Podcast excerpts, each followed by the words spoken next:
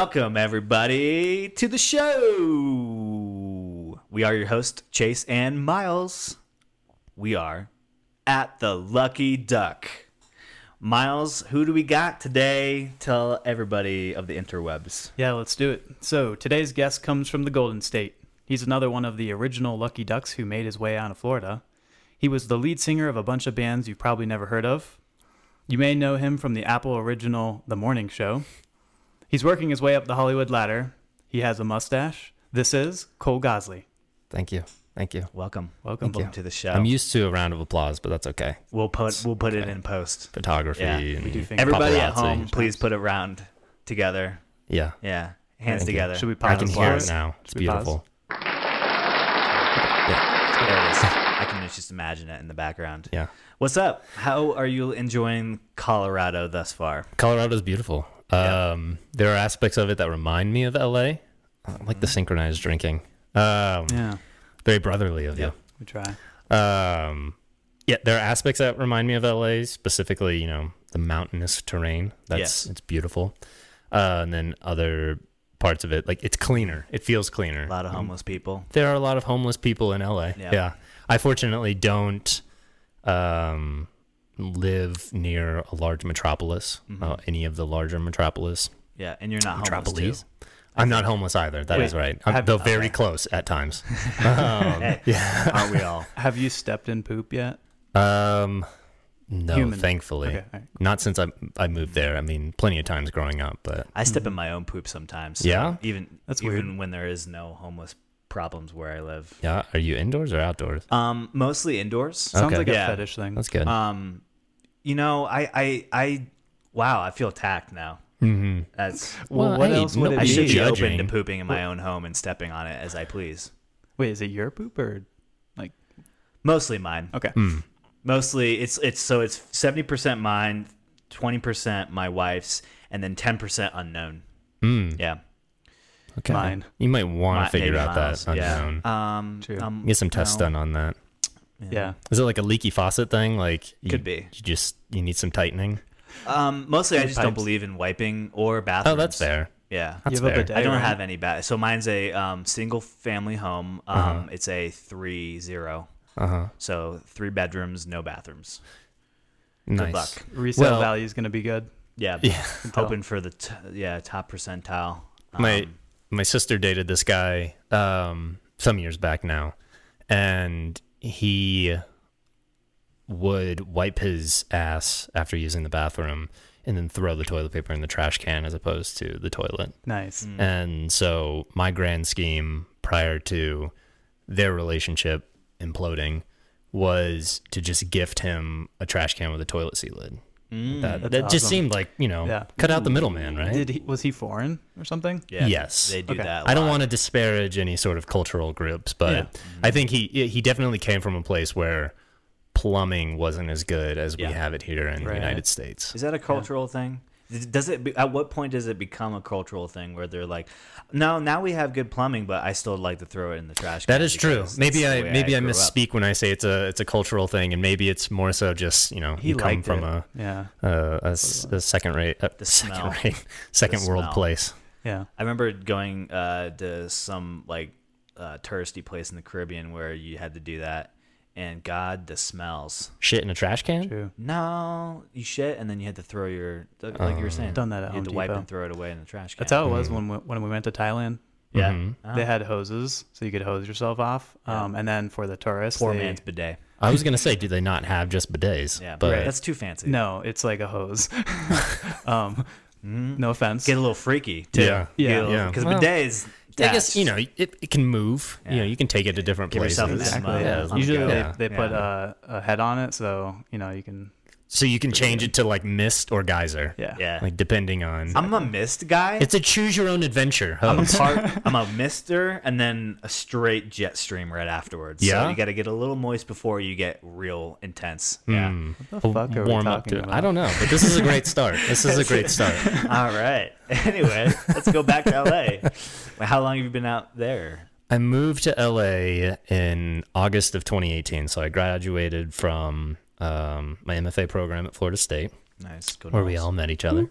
Um, and moved about a week, almost a week to the day of graduating, uh, out to LA, and I've Mhm. been there since. Nice. Yeah. And um, this is you are effectively trying to work your way up to directing and writing. Is that the is that the dream goal? More so just the writing. Yeah. Um, Okay. In fact, I would actually like to write and act Oh, uh, cool. as opposed to directing. I'm not. Um, I should say I'm not opposed to directing, but it's never been like a track of mine that Mhm. I've thought this is what I really want to do. Yeah. There's a lot of pressures that come with that. When you write Yeah. it, the script is just there, and then you know it, it, it is your baby, so you do want to see it through the process so much, but there's far less management um, that you have to do with a Mhm. script. With with Yeah. script writing, is it usually like you are your own agent, you write a script, and then you uh, you propose it to somebody, or you, are you working for a company that's asking you to write something? Uh, it can happen multiple ways. Um, I, be it that I've only been in LA for so long, and I don't really have much name recognition, right? And I am working my way up this ladder. Uh, I have little experience in this part of how it's done, but I know um, from the periphery that you know it can happen numerous ways. You can be hired on to write somebody's story. Um, you can just write your own and go out to pitch. To the question of you know being your own agent, there are agents in the industry that you, you know, hire to represent you. Mm-hmm. Uh, there's actually a big, um, well, prior to COVID 19, there was a big strike, and a lot of writers fired their agents because agents were finding backdoor ways of being producers on projects. So they were actually taking in more than probably what they deserved to take in. Yeah. Typically, the way it breaks down is that an agent will take 10% of your commission. You'll have a manager that will take 10% of your commission, and you'll have a lawyer that'll take 5% of your commission. You don't have to have all of them. What's the lawyer for? the lawyer basically is contractual stuff. I Okay. mean, they, they're looking out for your best interests. And a lot of writers now, a lot of creatives are actively only hiring on lawyers, entertainment lawyers, because you, they're not really making the deals for you so much. Like Yeah. you, you can make your own deals in a sense. Um, once you have so much name recognition, people will come to you with projects and wanting to work with you. Um, but it, manager and lawyer are kind of the two areas where most writers I think are comfortable, and with the agents they're less personable, uh, and they're really mostly about the money.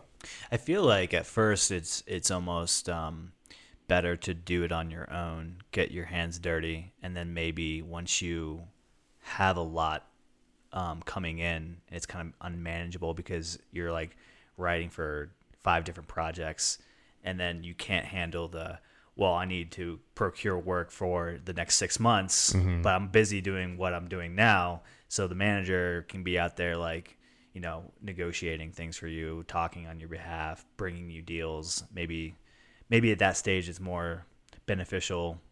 I mean, obviously, Yeah. ha- and and also, you know, so my, do they come and do you have to do like an upfront fee, or is it just solely based off commission? So could you have like Chase working as your manager?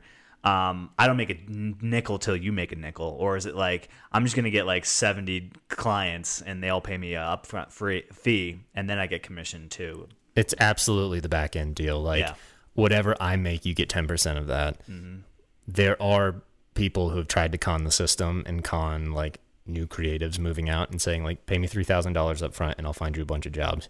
Never fall for that. Yeah. That's like that's a huge scam. It's a big problem in the industry. Yeah, Uh, a lot of people get desperate because they're like, I've been trying my hand at this for years, you know, or they just so badly just want to fast track their experience yeah. that they'll uh, seek out representation wherever. You- but it's definitely the relationship is you work for me. Mhm. That's what it's supposed to be. Yeah. Do you um so like at what point would you get an agent? So if you're I'm just thinking if you're and maybe this doesn't happen to, until you have an agent and you're established, but if you're writing for a TV show um and it, it's usually a full-time job, right?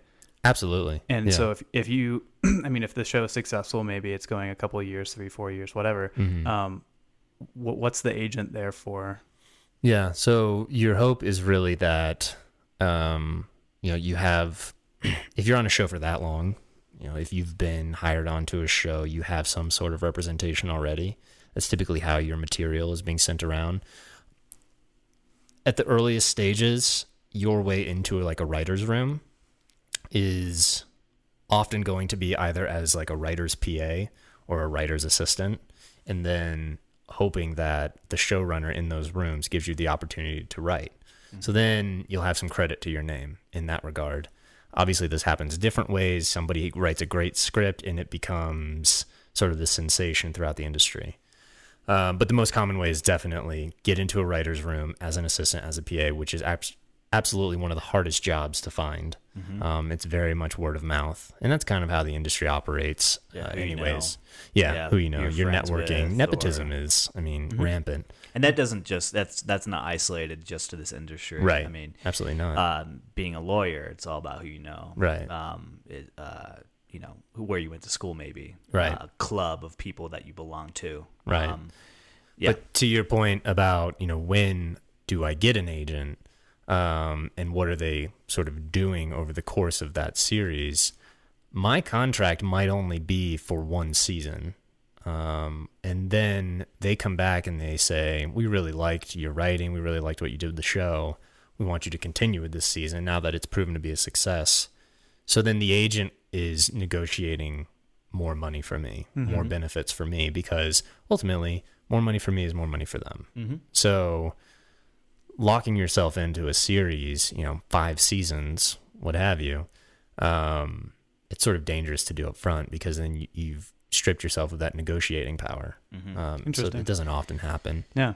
That's interesting. So- yeah, and I also think it's not beneficial for uh, the studio Mm-hmm. because uh, I just locked in five years of this guy that sounded nice and he did an okay job, but Right. like ended up sucking towards the end of the season. Right. And now I have I'm contractually obligated to work with him for another season. Yeah. Um, I would say it's probably yeah. near zero that uh, amount of times that that actually happens. Yeah. What can happen is that me as a creator, I can bring a series to a studio and they can sign on for three seasons right up front. That does not necessarily mean that I'm going to be on that show for three seasons, though. Mm-hmm. But if they carry on that show because they bought it from me, mm-hmm. I can maintain a connection to that show and maintain making money from that show Yeah, get like a royalty. as uh, yeah, essentially. essentially. that's what it is. Mm-hmm. Yeah, as a you know producer or whatever. Yeah, and your n- your name's probably going to always be on the credits, Right. No matter what Absolutely. you're actively working on that season, or yeah, Right. that, that makes sense. Um, that's really interesting. Is that Um, pretty typical for, excuse me, most uh, roles like director, assistant, uh, actors? Kind of anything to do with that, or do some of them get multi-year contracts? Certainly, some of them get multi-year contracts.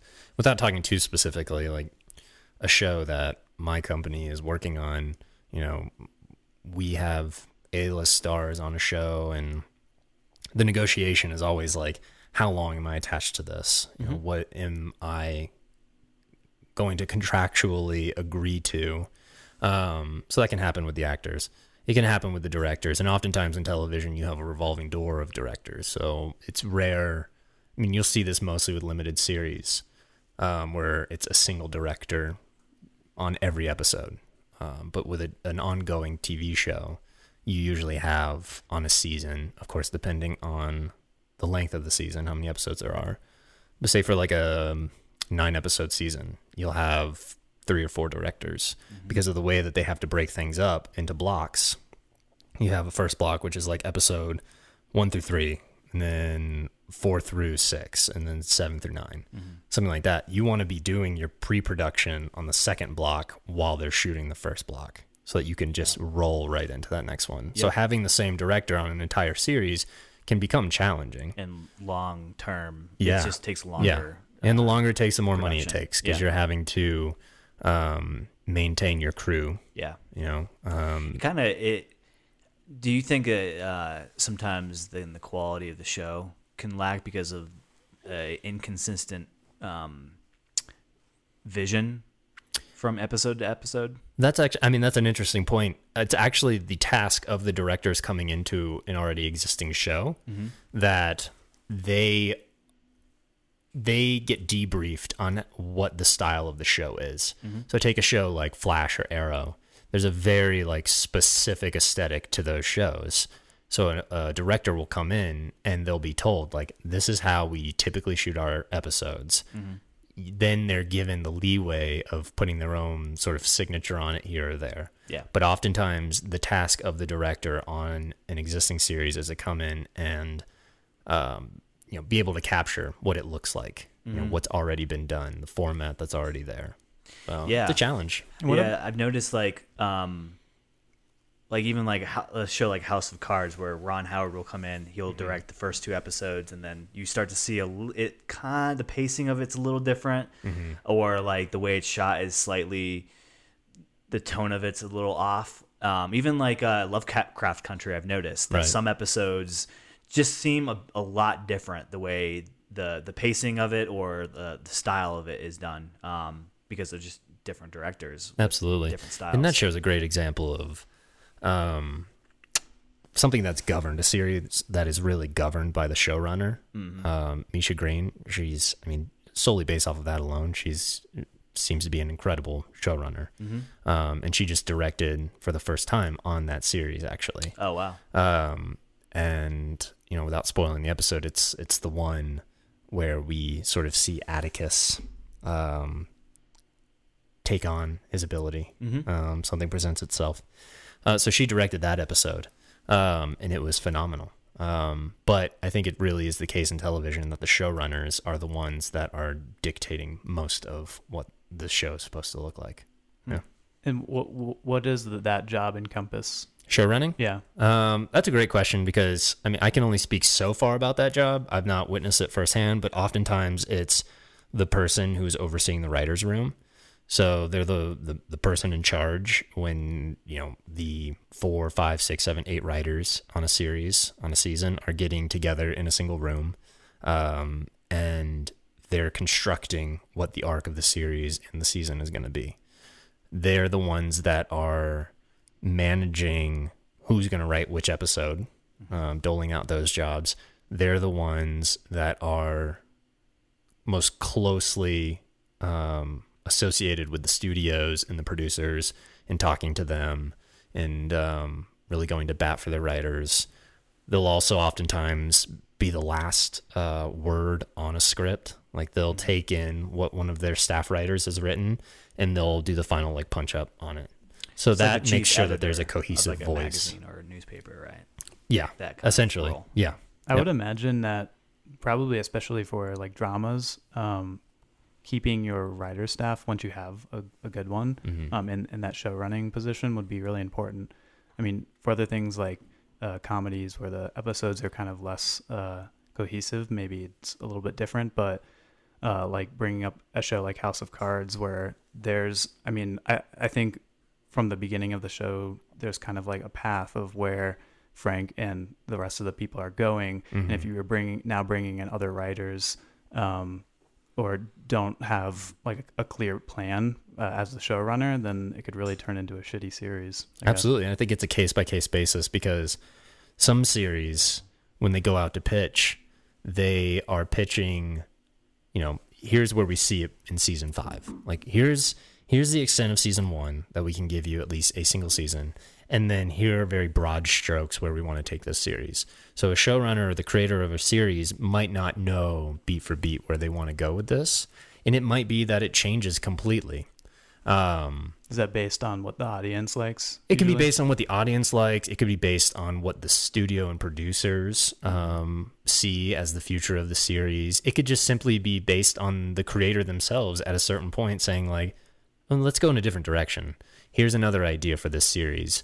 Oftentimes, a season will be written, um, produced, made, put on TV, and then they don't even know what season two is exactly. So they have to go back in to pitch a season two to be picked up for that season 2 Um, At what I'm, I'm wondering because I always see at different points, um, and it's s- seems inconsistent of where a show will get renewed. So I'm wondering if like if there's a common point, if like you're already shooting season one, the writing's been done for the most part. I, I know there's probably like some ad lib writing on the set that that happens maybe. Yeah. And then do you have like a, uh, the next season being like written behind that as or is is it is there a different spot within production that it's being written? Usually it's between seasons. Like when a season goes to air, that's when they start writing the next season. Because I've seen I've seen instances where where um, they air episode three on TV, and then it's like it's already been picked up for another season. Right. So it's a numbers game. Okay. um, you know, if a series has an overwhelming audience approval, uh, overwhelming viewership number, Mm. They're then like, they see "Oh, the yeah." investment. they know that this is going to bring people back. Yeah. Um, if a series is cheap to make and is bringing in a mild average, you know, a mild number of audience Yeah. viewers, then they think you know it's worth rolling the dice on. A series that costs a hundred million dollars to make and the viewership is like, uh, we're not quite sure. Um, Mm. Okay. You know, th- there's a lot of data research that goes into uh, a series on the tail end of it as well. You know, reaching out to viewers and asking just questions about the series. What'd you think? Um, you know, what do you think was missing? What would you like to see in another series? And then it's a, I I think we see it most prevalently with streamers like Netflix, where a series will seem to perform really well, but then season two or season three, they're canceling it. And it's oftentimes because of the inundation of series. Like there's just so much to watch. Mm. Viewers don't keep up. And if you don't keep up with the shows that you like, mm-hmm. then those shows are going to go up on the chopping block. Like, It's so it's a it's so um, disappointing. Mm-hmm. Like the OA mm-hmm. gets canceled on, Absolutely. on Netflix. One of my just favorite like, shows. Are you kidding me? This has such a ma- it, well, it seems on on the on the surface that it has such a cult following or such a, a loyal following to the show, um, and it doesn't seem like it's a very high production. I mean, there's nothing fantastic fantastical happening besides like where they're like tripping in that house in the second season. Well, absolutely. I think to your point that that um, term cult following is sort of the nail in the coffin sometimes because a cult following typically uh, assumes that it's it's not a large following, but it's a beloved following. Very like dedicated people are fans. yes, exactly.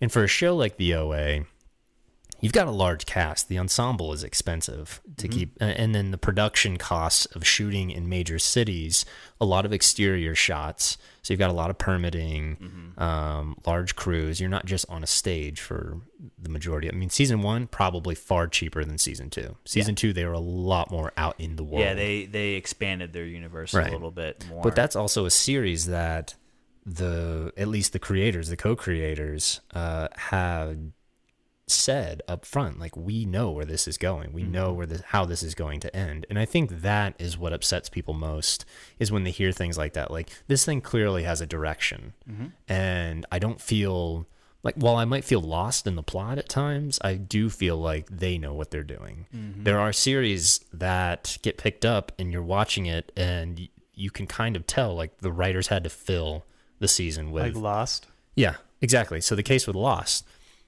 uh, Damon Lindelof pitched Lost as three seasons, and that's what he saw it as. And when the viewership numbers came back in, and ABC was like, "This thing is killing the game," they went back to him and they said, "We need six seasons of this." Yeah, and he said, like- "I don't fucking have six seasons of this." So he had to construct three more seasons. And in the middle of Lost is when they had the writer's strike. So I remember. The filling the room for that show was an incredible challenge because now you have all of your seasoned writers who are refusing to take work because the industry isn't rewarding them for their work.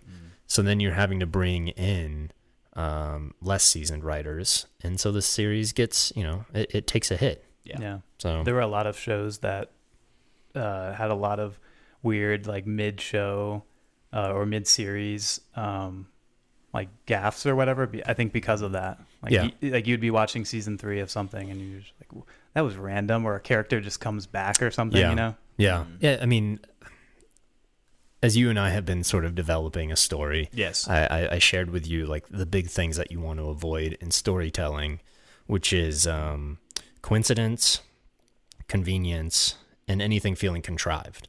Um, and oftentimes, like you'll notice it in a series that, particularly network broadcast series that are like 22 or 23 episodes long, there are just those things just happen because they're having to fill that number.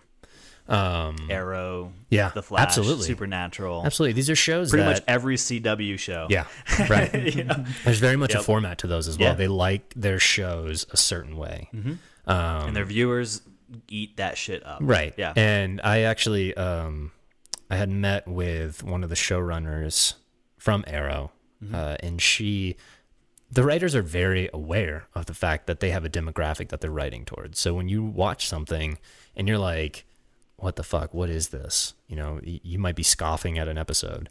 They they themselves might also be thinking like this is not great. This isn't great writing or great storytelling, but this is, you know, sort of the network demands, the demographic demands. We're having to write for women who are 55 years old and guys who are 18 years old. You have to find that middle ground between soap and action, um, drama and suspense. So they're very aware of it as writers. Um, and I feel like I was going to make another point about this um, with Arrow. Um, or maybe it'll come back That's to me. that's kind of like in in a lot of jobs too. Like even in my job, sometimes we don't make the best decision because customer can't pay for it Right. or the architect just wants it a certain way. right. Um, so yeah, interesting parallels there. Yeah, everybody has certain expectations when they Mhm. go to a series, um, and you have to meet when when your demographic is so broad as network broadcast is. Um, you have to meet everyone's expectations, and Yeah. for specifically now in this day and age when we have streamers and we have auteurs that are um, coming out with these crazy series, like crazy good series, things that are really smart and very pointed to certain audiences. Can you give us an example? Sure. Um, I feel like the German show Dark, which Yeah. is perhaps my favorite show of all time at, at I started watching it. yeah, after at this point, it's a slow burn. What's that on? It's on Netflix, Netflix. Okay. It was three seasons. They knew the story they wanted to tell. There's very obviously a, a demographic that they were directing this Mm-hmm. towards, and it just made it feel more authentic. It didn't Mm-hmm. feel as contrived, as constructed for so many different people. It was like you're either going to like this or you're not. Question: Do you watch it with English uh, dubbed? No, I watch it with subtitles. Okay. Right. Um, I used to hate watching things with subtitles, but I have. I've watched things do. with that have been dubbed, and it just makes for a far more comical experience. it's silly. Yeah. Yeah, because first off, some sometimes the voice actors don't get the emotion right Mm-hmm. in the dialogue. So Yeah. you'll Yeah. have some somebody who's acting their heart out like in despair, like ah, and Yeah. then like a very like mediocre, like, Yeah. underdone Yeah. dialogue overtone of it. Yeah, uh, Um, there's just something about like I'm sure when you watch even like a YouTube video uh, Mm-hmm. and the the sound is off from the voice. Like that is so distracting to me, Mm-hmm. and I would much rather read the series. I totally agree. Yeah. yeah, I have a hard time believing that Dark has a larger viewership than OA had. Yeah, I don't know. I feel like it was a cheaper show because Yeah, if you all- look at the yeah. landscape of the series, it's it's what we've talked about. It's um, you know, one small town, few characters. Yeah. Uh, it's also shot in another country, which probably has less permitting or Yeah, less. cheaper. There might also be grants involved because a Yeah, lot of tax re- countries rebates yeah, and stuff. Tax rebates. A lot of countries um, will actually give you a grant Mm-hmm. for a project. Like Canada, that's why a lot of people shoot in Canada. A lot of people shoot in Australia, or Georgia, New I think, Zealand. the same way, right? Um, the state, well, like Georgia here, uh, you get tax credits, so it's different from what I'm talking about. Okay. I'm talking about like the government, you applying for like a grant. Like if Okay. you know we were, What's that for? Tourism to get people to come there. yeah, um, that and just because it's industry, it Jobs. you get when you send a production to another country, they're getting so much money by people living in that country for that time. People Mhm. catering, Mm-hmm. Yeah. business, all Right. that stuff. Yeah, it's a huge. It brings a lot of uh, jobs, I guess, to the area. Absolutely, I, do you ever? Did you ever watch the show Bloodline? yeah. on Netflix. I'm actually, excuse me, I watched the first He's got COVID. Everybody. yeah. I watched the first two seasons, and then for whatever reason, I didn't watch the third, and I just started watching the third. So I haven't finished it yet. But I started Yeah. watching the third because we just finished um, Friday Night Lights, Oh, which I don't know if you've seen, but that show is so good. Um, I've it the first it's a season. I haven't. surprise sleeper for like a Yeah. network broadcasts. It's like uh, the series. precursor to like Riverdale and all those other kind of shows, yeah. But then even Riverdale, like that's on CW, so Mm-hmm. it has that sort of yep, soapiness about it. Whereas, I, and I actually find this to be the case with a lot of NBC one-hour dramas. They lean away from the soapiness and more into like the the natural realism for Mm-hmm. their family dramas, which is very much what Friday Night Lights is. It's a sports family drama. Um, but but they try to ground it in a sense that we can relate to it. Like all of the cliche beats in most series, they they move away from those. So I really like it. I appreciate it as a show. yeah. I think that's what why Dark is so successful is Mm-hmm. um, they are presenting this very supernatural uh, world, but also keeping it very relatable. Um, Mm-hmm. Yeah. with the families, and it's the same way like Stranger Things is so successful, right? Yeah. in And Stranger sense. Things does they're successful because they've tapped into the market of nostalgia. Um, Dark is definitely it has like sci-fi and it has a, a sort of thrilling aspect and it's keeping you guessing the entire time you're watching it, almost up to the last episode.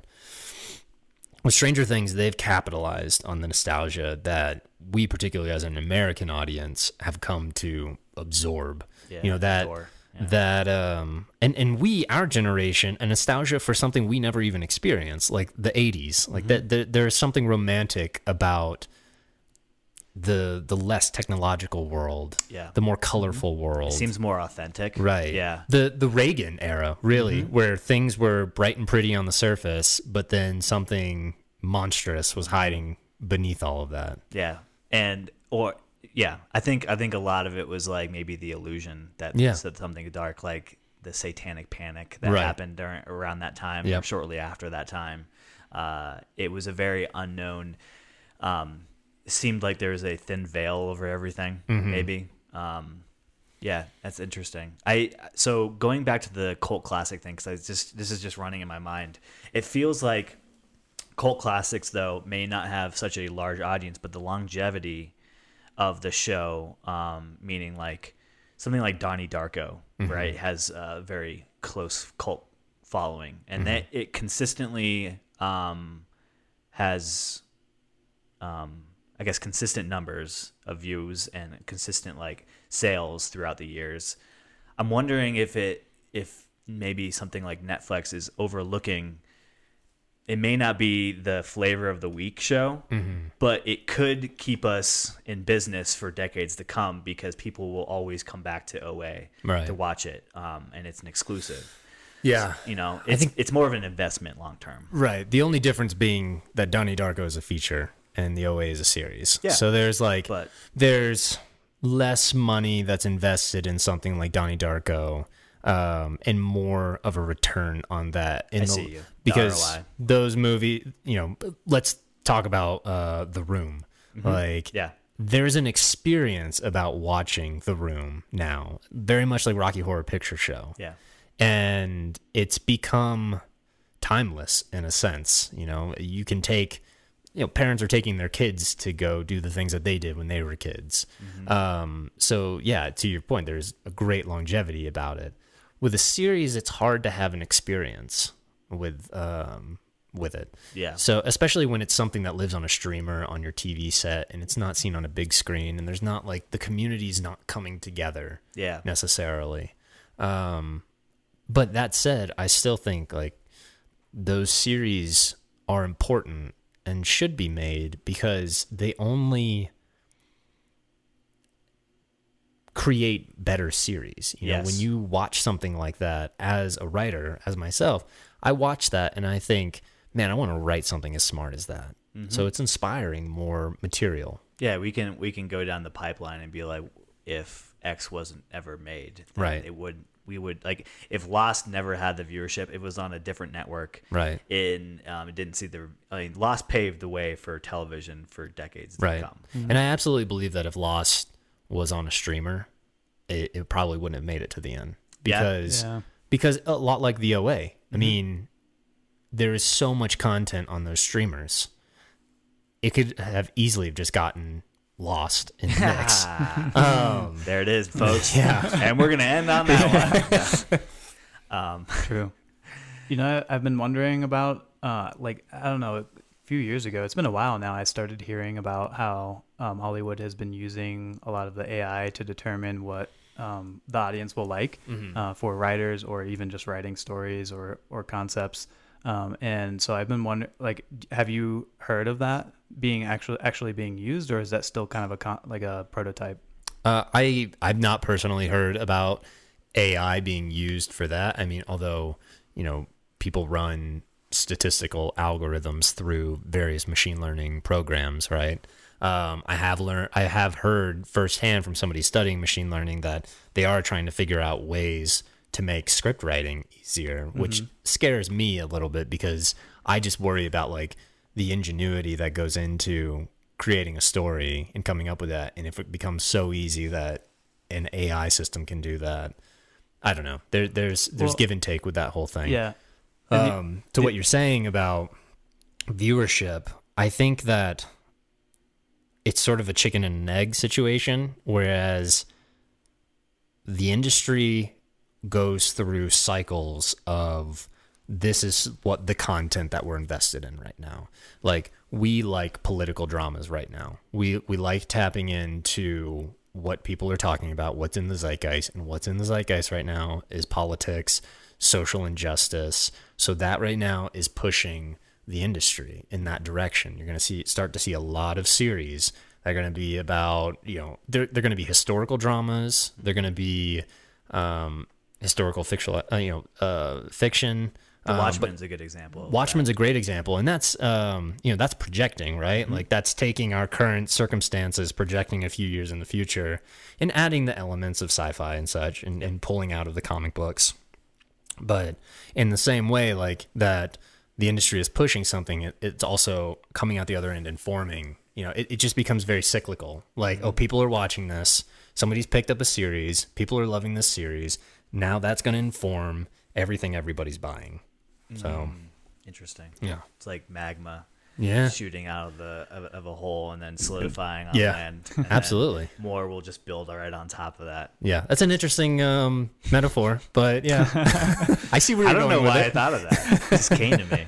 I, w- I wonder if um like that will make the quality of shows and movies and other media like less because I think people tend to like stupid stuff, you know.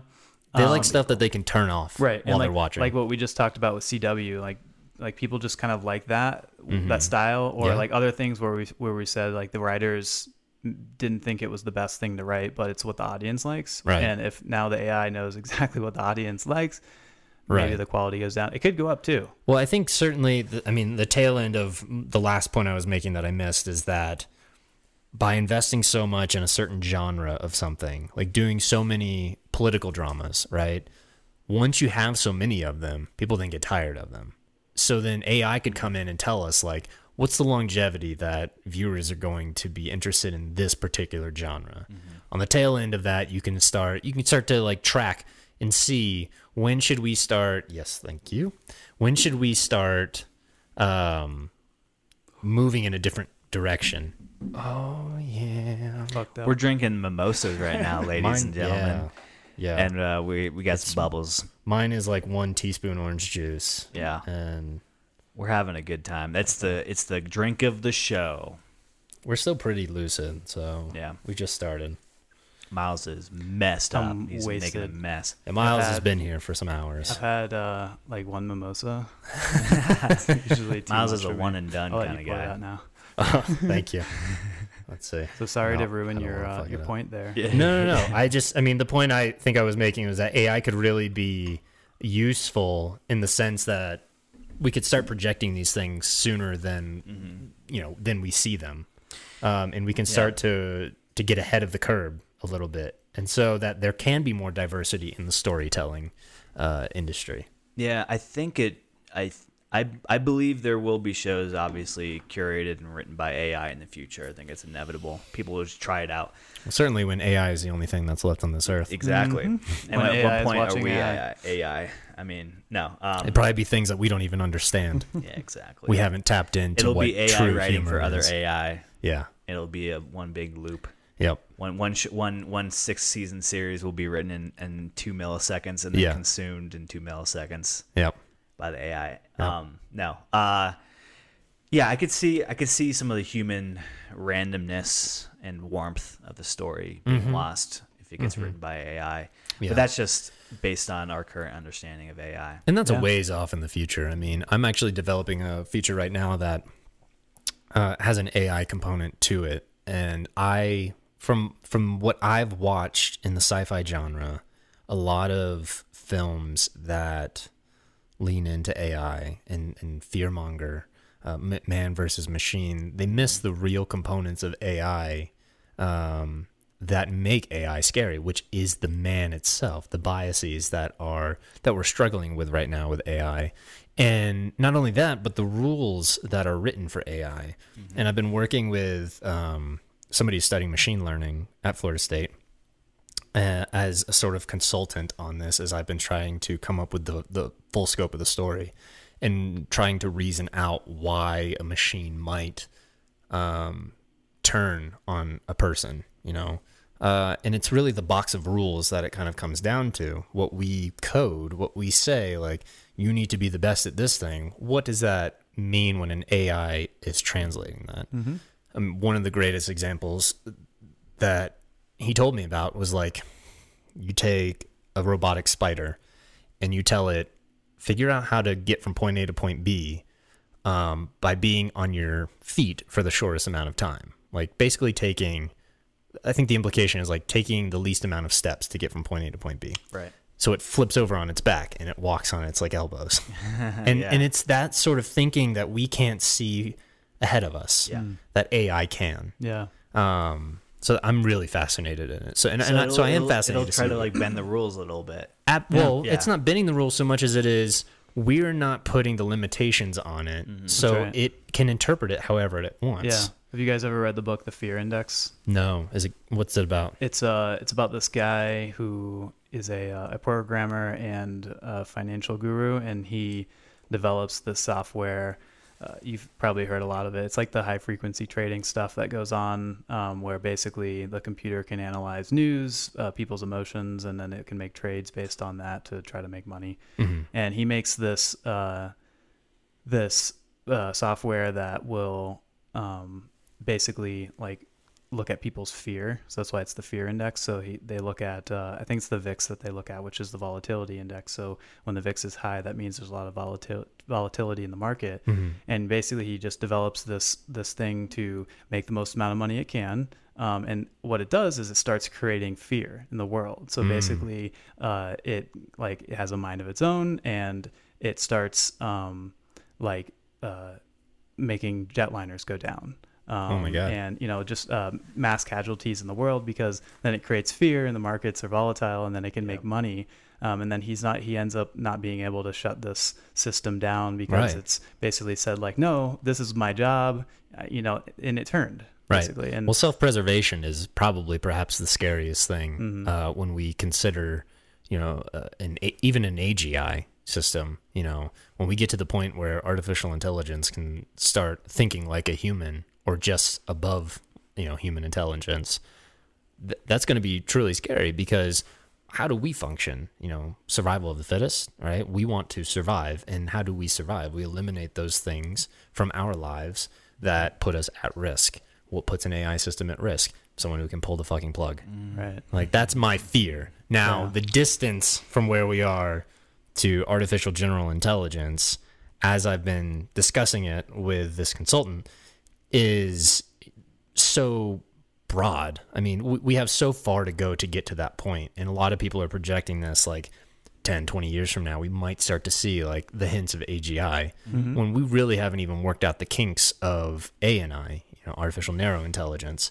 These the ability for artificial intelligence as we know it to distinguish between um, you know a bicycle wheel and a car wheel like something like that we haven't quite gotten that down because the way these things are coded it's like here's what a, a tire wheel looks like and it's round So then it sees everything that's round and it says, well, that's a tire wheel. Yeah. So that's kind of where and then we're it at. learns over time with machine Yeah. learning, right? Yeah. Google's, The faster uh, processors get, the faster it can learn. Right, Yeah. right. Don't plug that shit into the internet, please. right.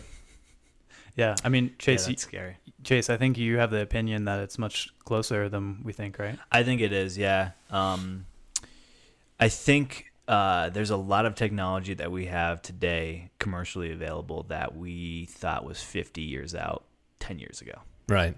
Well, there's a law, and I forget the name of the law, but the law basically says that in the amount of time between two points, it'll take half that time between the next point of innovation. So, Isn't it Moore's or Murphy's? Well, Moore's law is that they can double the amount of processing Right. power each year. Right. that's that's exactly what it is. Yeah. So, with that in mind, I think that there's a point to what you're saying, Mm-hmm. but I think that there are all there's also a point to the fact that what's what's needed for AGI and what's needed for uh, eventually ASI, um, there is still so much we don't yet understand about it because of the inherent biases of our own programming. And with these experiments that are proving that the rules that we write are being interpreted in ways that we could have never hypothesized. So I think that there's a lot of that at play. I think with ANI, we've gotten to a really good point where we can, you know, w- feedback loops, you know, reinforcement learning, things like that. We have a good understanding of how to program things with uh, a single uh, attention.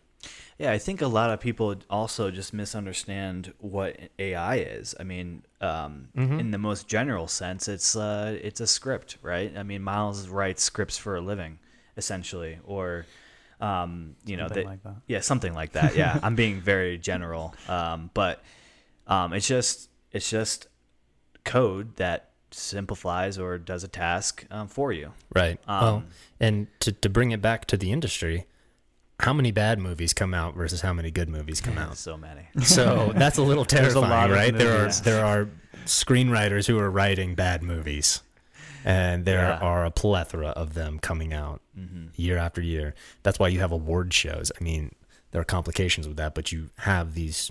You know, there are indicators of like here's what's good in a sea of not so good stuff. Yeah, and um, I think I think circling back to what I was trying to say is, um, I think, I think we're I think we're much further along than than the general public knows, and I think a lot of it has to do with um, some of the larger um, dedicated AI projects. A lot of people aren't talking about it, um, about what they've what what kind of breakthroughs they've made um, because of the proprietary um, to it. Right. Um, so you have people in China who are working very fast and very hard at AI. Um, some of it um, have uh, some of some of those people have been on like Joe Rogan's podcast talked about it.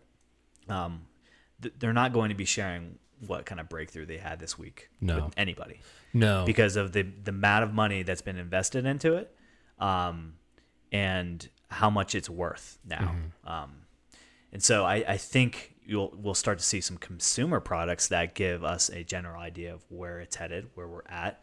Um, but I think some of the larger, deeper neural network programming AI, gen- general intelligence, um, is a lot further along. I mean, I I'm confident that when you call into uh, the call service center industry is going to be gone in I think five. Uh, Google's years. already conquered that, Yeah, right? Five Like- years. It, sorry for all you guys out there who have those jobs. They're coming for you. yeah. Yeah, get another job. I think it's a, I think it's a, a great point to be made that there is so much that the general public is not made aware of, Mm-hmm. but I also think it's a point that the general public doesn't want to know. Like I think that Like the people who live on the fringes of and by fringes I mean like in the most rural parts of America, in the most rural parts of the world, there is no the, the introduction to uh, new technology comes at such a slower rate than it does to people like us who live in major cities. Uh, and the people that are actively watching this stuff happen and come out, I don't think people are fully aware of the fact that five years from now, you're going to walk into your grocery store. There's not going to be but maybe one or two clerks in that store. You're going to have an app on your phone that identifies who you are as you're approaching the store, identifies the manager of that store to say, this is who's coming into the store. It'll map out your shopping experience. It's going to have 700 plus sensors on the on the ceiling to track your route so that it can memorize that for next time you're in the store and try to predict a better route for you based Oh, off dude, the they're already doing that. They're Exactly. Doing that. Sam's Yeah. Club Yeah. has the prototype already. Or uh, maybe a little even further out, like there's just no more grocery stores, and Yeah. it gets sent to your house by drone or. Well, this is have you. Amazon's future city, right? Right. The, And the also- Amazon uh, drone hubs that sit on top of the uh, streetlights, and that's their charging stations, so that it takes no more than 30 minutes to get you a package from what they're thinking is going to be like a beehive warehouse. That you're going to have different floors where things are mass produced and kept. And then those drones are equipped to fly there, pick it up, fly to your house 30 minutes or less. I mean, you're going to get. Or you get a free pizza. Yeah, exactly. exactly. it's crazy to think um, when when we talk about like general intelligence um, at some point uh, it you stop feeding it code on the parameters of how it should think and it starts to invent things on its own so there's going to be a point where that comes out and then there's no more coding after that because the AI can do your job as a coder Right. and will write a better AI or an update for itself, and it will continually do that, and it'll do it faster each time it updates itself to where like singular something like the singularity happens where Absolutely. Well, Yeah. the, the singularity is actually what some uh, AI experts think are, is going to be what saves the human species. Because singularity, if we ourselves absorb the technology into our own bodies, that in itself is our way of self preservation. Whereas if we create these networks and these systems that operate outside of ourselves, it's far easier for them to release a sort of nanobot technology to just wipe us out in seconds. Yeah. Or like a virus. Yeah. yeah, Yeah. What's what I releases the pangolins yeah. what I struggle with most is already where we are. I feel like we have such a reliance on technology. And I think technology is great. I think it's done wonders for the world. I think it's done some bad for the world because of the way people use it. And I think singularity could very well uh, cause the same problems. Um, but I think that, also the haves and the have-nots right. yeah I think um like for for me, for instance, I try my very best to not use technology whenever I have the opportunity. So like when I'm out and you know, I want to go on a hike, I don't want to have my cell phone out in my hand taking pictures of everything. I want to experience that. Where some people see singularity taking us to a point where we have some sort of device that allows us to communicate with somebody else, like a device that's implanted in your brain. like Neuralink Yeah, like Neuralink, exactly. And and this is not, I mean, anything new. We have electrodes that you can stick in somebody's brain to study their uh, brain waves. Like this is not uh, new science at all, Yeah. or super futuristic. But the ability that I can be in the wilderness and then rec- call you from that chip in my brain and show you exactly what I'm seeing.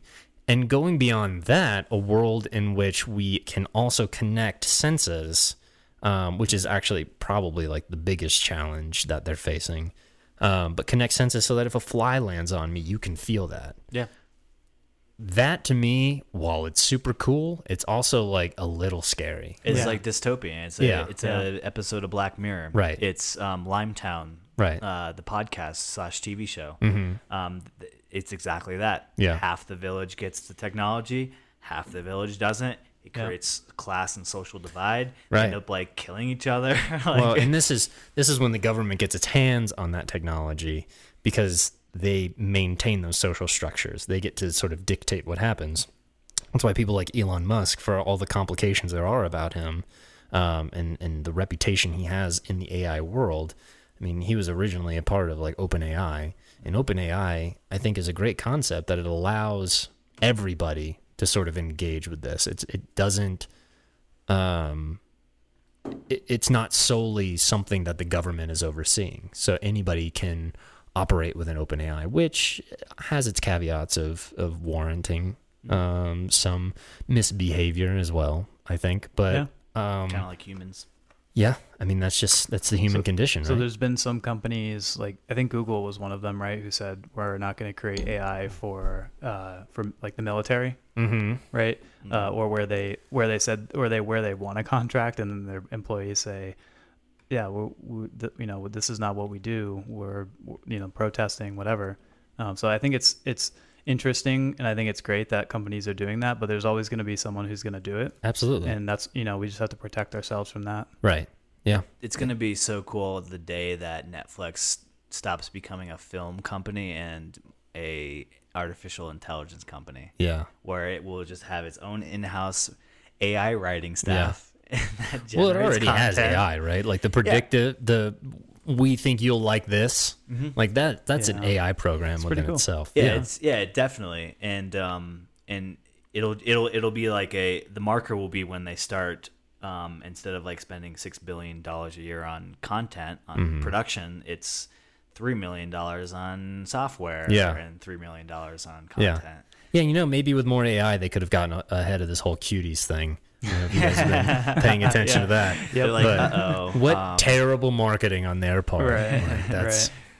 Yeah. You- terrible. but you know yeah. what's funny? We're talking about this, and like I was just out in Crested Butte, which is kind of like central Colorado, and uh, there were areas where I didn't even have cell service. yeah. which is kind of funny. Well, and then you feel like, what the fuck? Like I feel Yeah. if something goes wrong, what am I gonna do? Yeah, I thought about that, and like ten years ago, like that wasn't a thought that crossed your mind. You were just like, yeah, Yeah. out driving. But yeah, I, I actually thought that like we were in a pretty secluded area where we were driving pretty far out in some different passes, and I literally thought that because we didn't have cell service, there was no other cars around, like maybe one passed every thirty minutes or something. Right. I was like, if we get a flat tire or break our legs, You're walking.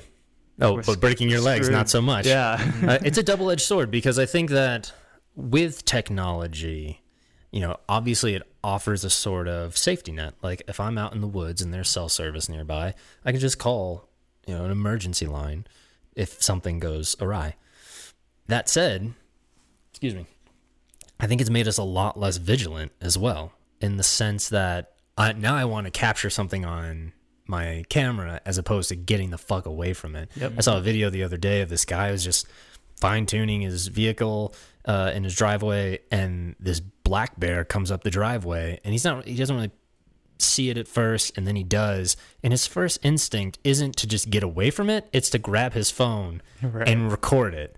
And I'm like, Hell yeah. you're asking for so it. So you can get TikTok famous. Exactly. I mean, it, Yeah, it worked. crazy. He's all over the internet now. Yeah. He's not Same- dead. The same thing just happened to us where uh, so we were hiking yesterday up at St. Mary's Glacier and we saw in the bushes like maybe 30 feet in front of us Mm-hmm. this moose, which if you don't already know is like one of the most dangerous animals in the world. Yeah. And here we are, just a group of hike, and it was pretty popular tra- trail, so there was probably about 10 of us Right. like on the trail, like with our phones up in the air, and some people had dogs and stuff, and and I, all I could think of is, here we are, thirty feet away from the most, one of the most dangerous animals, and all we can think about is, hey, let's take a photo of it, like, Exactly. and try to get a good angle shot Yeah. of it. you know, it's like, Yeah, yeah, because then because everyone will believe you after Yeah. that. yeah. Absolutely. Yeah. Pics or, it didn't happen. Yeah. yeah. But I like your point about like when you're going out on a hike or whatever, it's really refreshing not to have your phone or Mm-hmm. like when you're with a group of people, no one's just looking at their phone. right. Um, I, I don't know, maybe there's nothing wrong with that, but it's just it's you feel like just kind of more connected. It kind of grounds you. Yeah, it does. You know, it, it it's like a reset button for you. If you're feeling stressed or bogged down by the woes of the world because they're you're constantly getting notified of how fucked shit is out in the world, Mm-hmm. and um, It's like looking at the news before you go to bed. Yeah. Just not do that. Fuck that. yeah, take a break, go out and um and, and enjoy uh enjoy the what I, I'll call the organic world. Right. Yeah. When a lot of people don't even take pictures for the same reasons anymore. Like you would go, uh, you would go on a family vacation and people would snap some photos of you because you could put them in your photo album. Yep. And years down the road, you develop those, uh, and you get to look back on them fondly. Now it's instant gratification. You take it on your phone, you put it on Instagram or something, and it's not so much about like sharing an experience with the world as it is like, look at me. This is Oh, yeah. I'm living a better life than you. Yeah. And that's why I've actively like I've moved as far away from social media as I can right now Mm-hmm. because I, it's everything is so curated. Everyone's experiences are so curated. fake, yeah. I see that photo of you standing by a moose. I'm not getting the full story of your experience. Like I want to talk to you about like well, what was that place really like? What was the moose doing? All I'm seeing is like, oh, cool, you saw a fucking moose. Like Yeah, that's dope. you. Now I wish I saw a moose. Yeah.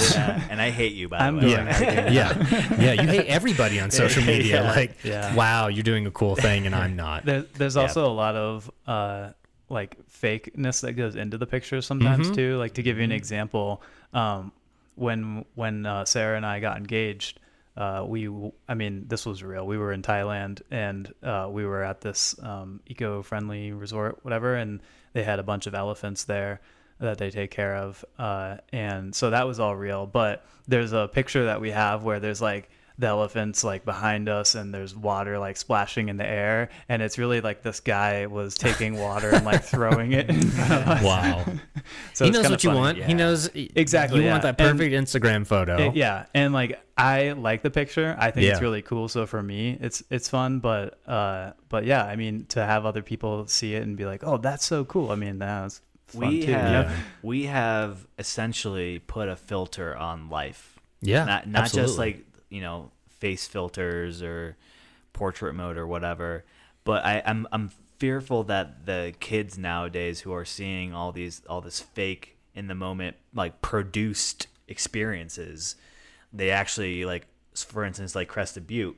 Not saying that you faked any shit, but a lot of people will like put filters on it, and then people will actually want to go there. And when they get there, they're like let down Yeah. Yeah. because everything that they've that that they've seen is so produced and filtered um, and it's generated this false sense of reality for everybody Absolutely. um, and i think um, and that bleeds over into anything i think Right. um, That's why this medium is, uh, you know, it's taken off in recent years. You know, in the past decade, you've seen so many podcasts just explode, long form conversational podcasts, um, because this is where people have real conversations, have real dialog Uh, you hope, anyways. Yeah. But for three hours, you imagine like that's that's just a few people sitting down talking about their experiences and their opinions, and I think it's really important. And I don't think I think mainstream media plays into this as much as you know social media does as well. You know th- this this headline, um, you know, clip news that we get now is so detrimental to our psyche as a society and our ability to have conversations. You know, we could be on opposite sides of the political spectrum. That is being driven because of mainstream media and their five minute interviews with people as opposed to these three hour conversations or however long they are.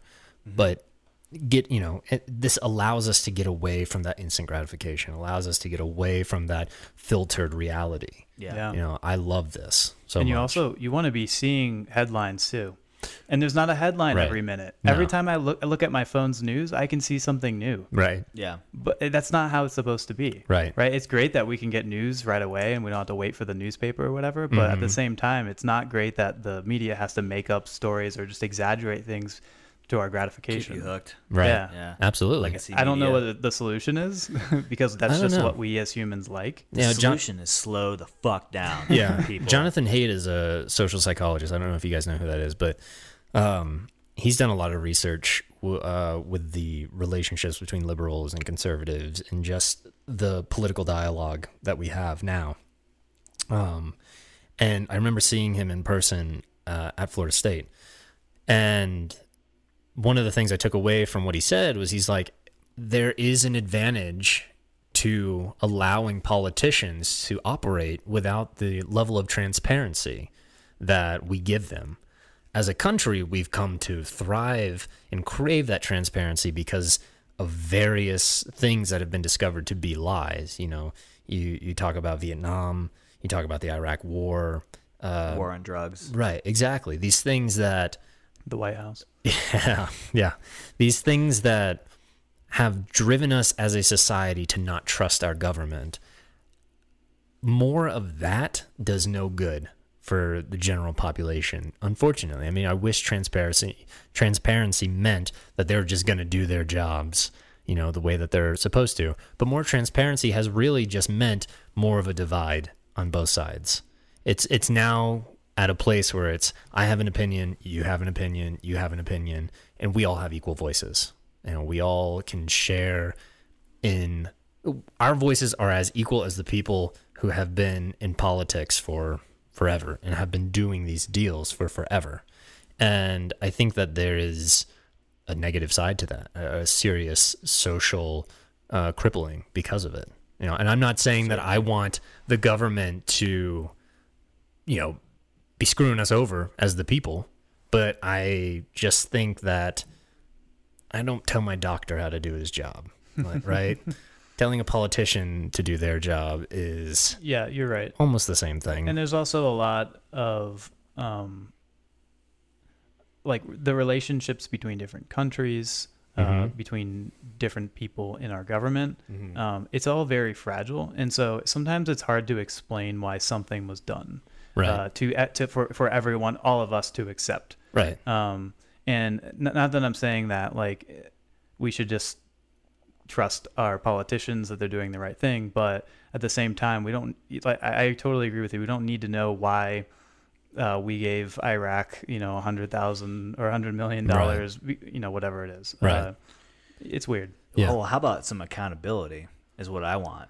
Sure. Yeah, like the Snowden absolutely. thing. They just came, uh, you know, a month ago or so, and they they the Supreme Court, court or the court said it, what uh, Snowden revealed to us was actually illegal. Mm-hmm. Um, because for the longest time, there's been some back and forth on whether or not it was legal. Um, and now they're saying, yeah, it was definitely illegal. Um, none of what they did on the all snooping and the Patriot Act actually stopped anything. right, Um, and unfortunately, nobody's going to be held accountable for that. right. And I, I completely agree. Accountability. It, what I'm saying does not dismiss accountability. Yeah, totally. When you're caught doing something that is illegal, yeah, there are repercussions just as there are for you and I. Mm-hmm. But I don't.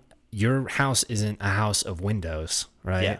But once you've been found out, you know you should pay the consequences Yeah. as we do. And it's not like a normal. It's not a normal job. Let's all be really transparent about that. Right. Like if I do something, well, I guess if I do something illegal in my job now, I could still get go to jail. Um, but there's a lot of loopholes that um, politicians they'll do something and ask for forgiveness later, that Right. type of thing. Right. and the forgiveness later is often granted um, without any repercussions Mm-hmm. Yeah. um, because you know it's decades later and it's like well Right. that was a while ago Right. the political climate back then you can't blame me i made this, the best decision i could for the country Right. um, when actually you're just an asshole that's accepted money and Right. um, you and exploited the American uh, citizen um, for uh, either political gain or um, some kind of other um, malicious intent. Yeah. But um, Term limits. I, I don't know. this is why how you guys I- feel, but I think term limits are That's incredibly idea. important. For sure. also AI 2024. That's all I'm saying. yeah. Let's take out Yeah. the human element. Yeah. Let's. Sure. The Yeah. the you know, in all honesty, if we could figure it out, it'd probably be the best idea. Like if we could figure out a way, just write like you can't kill a human. Like that's all you got to code it for. the Like three laws of robotics, right, from I, Robot. yeah, yeah. I forget what they are, but So the first one is, and I pulled it up on my phone. And sorry if I've talked about this before, but it's pretty important. I think it's fascinating to discuss. but I'm a little disappointed if I'm like a follow up guest to another great AI conversation. oh my god, um, it's a hot take. Uh, so the first uh, rule of the of uh, of robotics um, by Isaac, I'm saying this wrong, but um, Asimov. Asimov. As A a robot may not injure a human being or through inaction allow a human being to come to harm, right? Um, second law a robot must obey the orders given if given it by a human. Uh, by human beings, except where such orders conflict with the first law. So if I say, Go kill that "Hey, guy." go kill Cole," it's like I can't because I'm not allowed to kill a human. Uh, third law: a robot must protect its own existence as long as such protection does not conflict with the first or second law. yeah, Yeah, I think don't kill a human is probably like, yeah, that should So be the both- caveat for everything. Yeah, all three of those laws are related to So- uh, the safety of humans, right? Yeah. So that's, I mean, it's almost a little subjective, I guess, because if you uh, if you do something that causes a human to get cancer hmm without knowing, like feeding them food dyes, I Right. don't know if that's a, a thing, but Right. I think some people believe that it can give you cancer. Then did the robot kill that human Right. And after discovery, how does the robot react once it's learned? That it killed a human? Yeah, so there's nuanced, obviously, to law, which is there's like bylaws and. This is secondary always the problem with it, though. Like, we can't predict how something will interpret that thing. Yeah. I mean, with those written rules, what are the workarounds? Because we think that that is so like straightforward. what are the the workarounds of that though? Like, Yeah, and what prevents. Yeah. what prevents somebody from you know hacking into the the system itself and rewriting those rules? Like, Right. that's Totally. And what happens when the robot is becomes more human and um and can think for its own and is like, well, laws are meant to be broken. Yeah. humans do it all the time. Said uh, quoted by the famous, you know, blah blah blah. Right. Um and uh, yeah, or like the best way to um, protect a human is to annihilate all humans. Yeah, right. Like right. the like the Matrix or something. Have you uh, guys seen the movie I Am Mother on Netflix? Uh, no, I, I've Sounds heard really that. familiar. Yeah. So, fun fact: it was written by an FSU alum. Um, Oh, cool. Yeah. Uh, but the the basic premise um, is, you know, this robot, this AI system was created to help raise humans to the best of a human's ability. What does that mean? You know, and then it gets into the sort of complex relationships between something that is programmed to basically uh well raise somebody while there are other factors of you know humans in the world so i- Yeah. it's an interesting concept I did watch it Yeah? actually. Yeah, Yeah. I knew it sounded familiar. i'm gonna take this off and premiere my my, my very Oh, themed so shirt Look at that. The Lucky Ducks. Yeah. Some rubber ducky shirt Yeah. action. i love it have you guys chronicled the the lucky duck on any of the other podcasts I mean, we've kind of like said how people are connected Yeah. to it, uh, and a little bit about like where it came from, but Yeah. we haven't really talked too much about it. i always find that when i tell people about the lucky ducks um and the lucky duck itself it feels very cultish to explain Yeah, Yeah, it kind of Um, does. Yeah. it's funny. Our last podcast was about being in a cult, yeah but not about the Lucky Duck. Though. so were we in just two can't cults? get away from yeah um Cults are fascinating. man. Cults are fascinating. Yeah. I mean, what's the difference between, I guess, well, I guess I would say like the difference between a cult is the intention versus, you know, like our group of friends. Yeah, yeah, yeah. Um, We didn't have any like exclusionary rights. Um, you know, there, there was no like can't talk to people out outside of this. Yeah, Um, and there there really wasn't just no a single point of leadership, Yeah. really. Um, we- Although I think we all bowed to you. Yeah, I mean, yeah, but We all worshipped you behind your back. yeah. there was no there's there's there was no dictation of um of law or rules Right. by any No, one person. absolutely not. So- I always tell people it was like a, a co-ed fraternity. yeah that we didn't have to essentially. pay. I didn't have to pay for my friends. Yeah, Only in yeah, beer money. go. Yeah, beer exactly. Five bucks or you're out. five dollar all you can drink. Yep. Um, yeah, it was it was a great. I think everybody should have something like that when they go through college. Um, it's kind of like a, it's like a networking. It becomes like a networking thing, and it just it, it allows you to um, experience the social atmosphere that I think will cultivate a personality that fits in with um, capitalism or a job in general. Um, I think a lot of people, and I'm, I'm worried about like kids going into college today and being isolated and doing uh, school virtual in their dorm or in their um, apartment room. They're not getting that social interaction that I think is needed to thrive in the in the industry after college. right. Um, so I'm hoping that that quickly blows over and uh, yeah, that's next year. There's like two thing. There's two parts to college. One is your education, and the other is the networking. Right. And you need both of those. Yeah. You won't be successful. I wish you I, be. But I wish there was some uh, social psychologist that would have studied us though, as a, as a cohort, as a like a microcosm, Yeah. because we were 40 friends strong. I mean, and by that I mean Mm-hmm. Friday, Saturday night, and almost every night of the week. Yeah. You could call up, and half of those 40 would show up. Yeah. And I think that that in itself, you know, to your point about capitalism, it's as much a point about socialism. And Totally. we all treated each other equally. We all could reach out to one another. We still can, largely. So communism, actually, right? Yeah, I guess so. Hail yeah, brother. Um, Or a community. Jonestown. Well, uh, what do they call That's the cool. uh, cool. the co-ops, the the little compounds where you have a bunch of houses and everybody shares a garden? Yeah. I feel like that would have been uh, we could have pulled that off easily Yeah. enough. Um, It, socialism works in small communities. Sure, sure. Um, but yeah, I, I it, it was by far the greatest takeaway of my college experience Yeah. by same. far. And now we have a ton of friends all over the country. except most in Denver. yeah. It's becoming strong. I'm telling you, man, we City. worship you. Like everybody Uh, is just flocking to you. Denver is an attractive reason or reason. Denver's attractive city for a lot of reasons. Yeah. And um, uh, we caught I caught on pretty early to that. I Yeah. think. Um, Well, it helped like your job right out of undergrad. yeah, I, I got lucky getting the job right out of school. Um, I moved here, never getting this far out west um, ever. Mm-hmm. Um, so moved out here without even knowing where I was going to live. Um, Right. uh, got a hotel. My dad and I found some apartments and figured it out. And um, I have no urge to move anywhere else. That's great. Yeah, it works. Unless a something good place. crazy. Yellowstone erupts. Yeah. Well, then we're all fucked, Yeah, we're all- right? Like, there's nowhere you're going in this country that's Yeah. not at some point going to be affected. Right. Um, yeah, those those super volcanoes. uh, That's that's what's going to do us in. Not the AI. No. just Mother Earth. yeah. Can we program the AI to stop that from happening? Is there a way? So we talked about like wanting to get away from technology to go to nature, but really nature is what fucks us. yeah, yeah, it's a cohesiveness. We rely on both.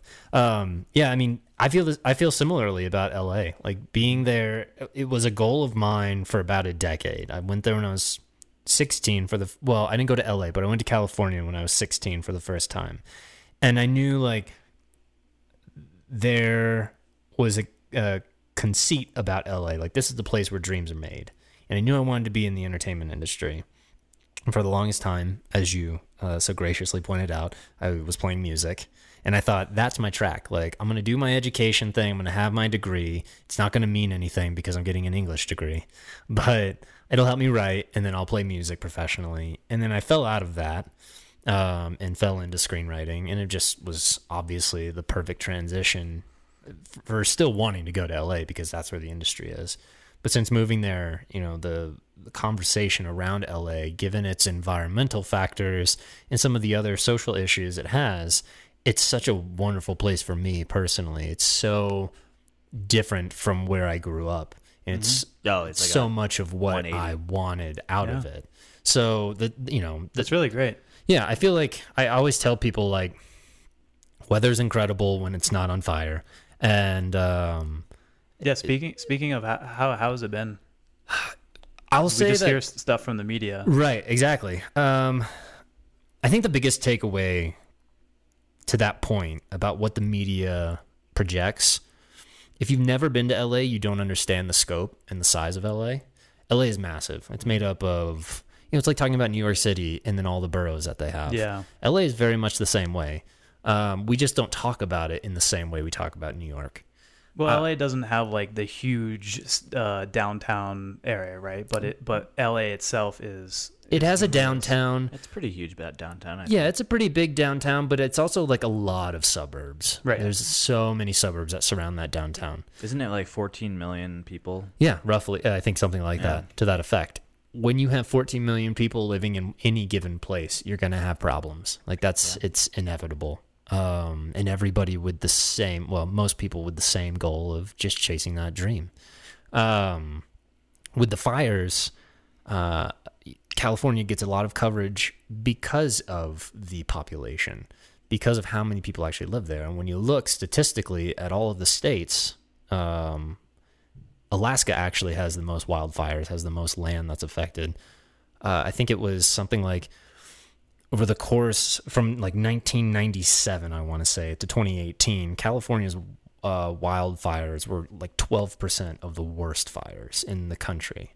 And this is something that we as Californians have to face is the reality that this isn't going to get much better without some sort of environmental intervention. Um, and by that, I don't mean raking forests, uh, as has been so loudly uh, suggested. Um, Yeah. because the problem is, is they're not forest fires. They're grassland fires and they're brush fires. And because we go through great bouts of no rain, it dries out. When it's hot, you know, you have the Santa Ana winds that are coming downhill. Uh, it it just creates the perfect storm for these things. Oftentimes, these things are started by dumb humans or power outages. You know, um, again, management of forests, like that suggestion. Not a lot of people know. Ninety three percent of forests are managed by the federal government. Yeah. That's not our job across the board. Yeah. All the national forests, right? Right, exactly. There's so much. The um like the Los Angeles National Forest is massive. Um but what I've dealt with personally is are fires in the distance. I, I make this joke, but fires are very biased towards rich people because they live in the canyons and they live on the hills and then and then you know where all that brush and grass is. The poor people live down in the, the concrete jungle. Yeah. And we're kind of unaffected by it for the most part.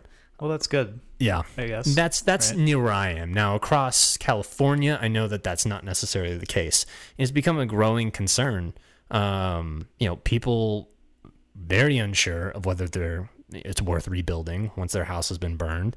You know, there's a great migration that we're going to start to see over the next 50 years. Um, and this I know because of the research that's been done, but you're going to start to see a lot of people moving towards the center of the country uh, away from the East Coast because of flooding and because of humidity that's just unbearable. I mean, we grew up in Florida. We know what it was like growing up. I just went back a few weeks ago. I stepped out of the airport and it swallowed me. Yeah. It was disgusting. Right. pretty and I have no interest in going back to that. Um, so as things start to dry out, you're going to see across the country more of these fires in other states where it's less predictable um, by by what the news is reporting, um, but still present nonetheless. So you move everybody towards the center, then you've got an overpopulation in these areas. Most people are farming in those areas. We're going to see with greater with more heat, with the way that the environment is changing, those crops are going to start to die out. Then you're going to have another dust bowl situation. Yeah, also not to mention uh, the amount of water resources required to Yeah. supply the uh, overpopulation of those. Right. Like Colorado, for example, um, we rely on all the, the snow Mm-hmm. in the mountains for the, the the trickle down of, of when it melts in uh, the springtime and it fills our, our reserves up. Um, And also the Colorado River, right? Yeah. Which Yeah. Utah claims uh, that Colorado steals from them. yeah.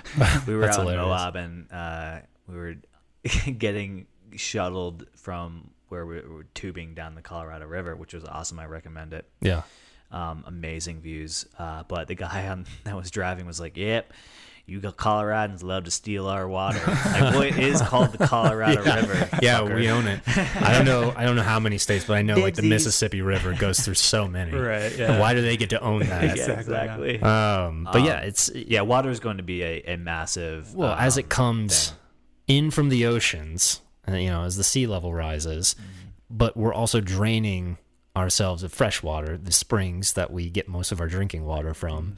You know, we're we're over draining that Yeah. at, at a rate that's given the way that the climate is changing, it's going to be impossible to refill. I mean, I don't know. It's a, it's a bleak future, Yeah. unfortunately, um, if we don't do anything. I think Yeah. so.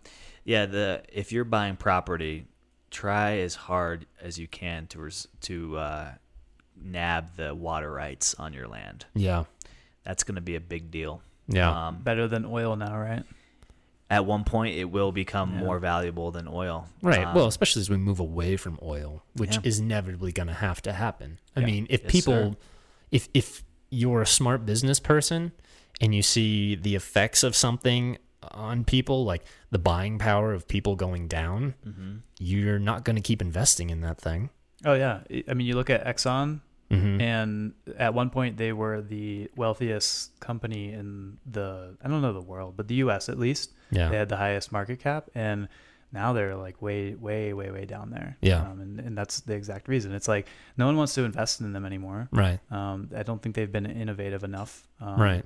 So Well, yeah, a, it- a it will. cyber world, just to get back to our point, is far more valuable than the Mhm. oil industry. Yeah, we've Yeah. seen that during the pandemic. Like all Mhm. of the the the market that's r- like incredibly high right now is Right. the tech market. Right.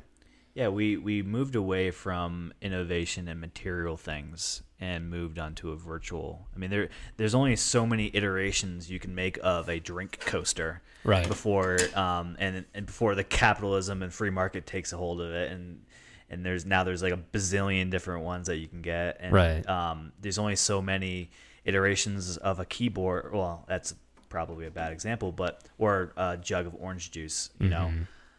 Well, as far as iterations of the coasters go, that's a pretty good iteration. I don't know what that is Miles got it. exactly. It's Denver downtown. Um, did you do that? No, Miles bought. Oh, Miles I didn't there. make it either. Yeah, you could probably could guess that, but pretty, uh, that's pretty awesome. I bought it online. um, Yeah. yeah, absolutely. Yeah, I'm thinking like in terms of the movie industry. I, I'm wondering. Um, we talked a little bit about like how AI could influence writing process or the creation of ideas for film, and television. Um, I'm wondering maybe what we would see first would be in the editing, like the. Well, we already see like AI helping out in uh, CGI, right? Uh, Right. com- computer generated graphics.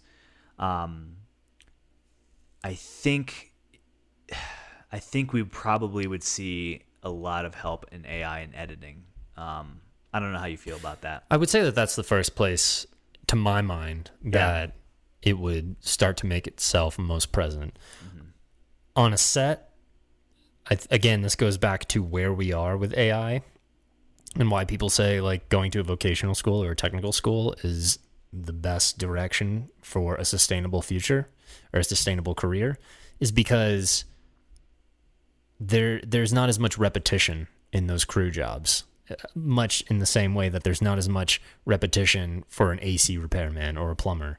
Like it's a case by case basis. And so to expect that AI is going to come in and really have a significant impact anytime soon on production when everything is case by case, uh, I think that that's yeah, that's far off. But I Yeah. do think in editing, when you have a screen and you can program something to identify something, yeah, I would agree that that's probably where that comes in. Especially when you have something like a TV show Mm-hmm. that's done. Let's just like say it's like six seasons long. You know, average length of TV, a successful TV show, right?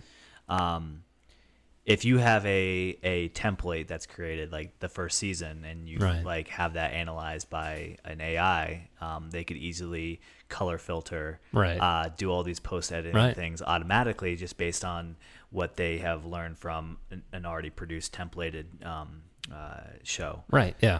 If I know that uh, each scene I have to have a shot, reverse shot, shot, reverse shot, it, I can just program something to say like, all right, edit this. You know, it might take playing and plugging with the best performances to your own liking, but at least you have a structure there. Yeah. Um, yeah, absolutely. So you, um, Miles, in the intro uh, alluded to that you were you played an extra on the morning show. Yeah, How I was did. that? Uh, that was cool. That was a cool experience. Um, I I feel like it warrants some chronicling of how that happened. Yeah, go ahead. Um, but I actually need to use the restroom. Is that okay? Ooh, it's actually yeah. Is it occupied. occupied right Yeah. now? Uh-oh. But I think in about a minute. you'll Okay. be good All go. right. You just give me the thumbs up. All right. Um, hopefully, I don't leave anybody with cliffhangers. Uh, we, Um, you know, we like could fill this up, just take this. or new mimosa no on the table. will ever know. yeah, exactly. That's true. yeah. Um, Chase just looked at it like, please, God, don't. I do was like, that." this could get interesting. Yeah. For yeah. all of those people not watching the video, uh, I was uh, holding a orange juice bottle. yeah. yep. I forget that this isn't like Freshly squeezed. This isn't everybody watching the video. Right. Um, so when I moved to LA, I had no job lined up, uh, which is often the case for people who move to LA. Uh, I s- fir- my first gig was working. I should say it wasn't a paid gig, but it was a free internship. I did two free internships in hopes that that would lead to something better. I, I interned at a management company and I interned at a production company, both very small, both only had four employees in total.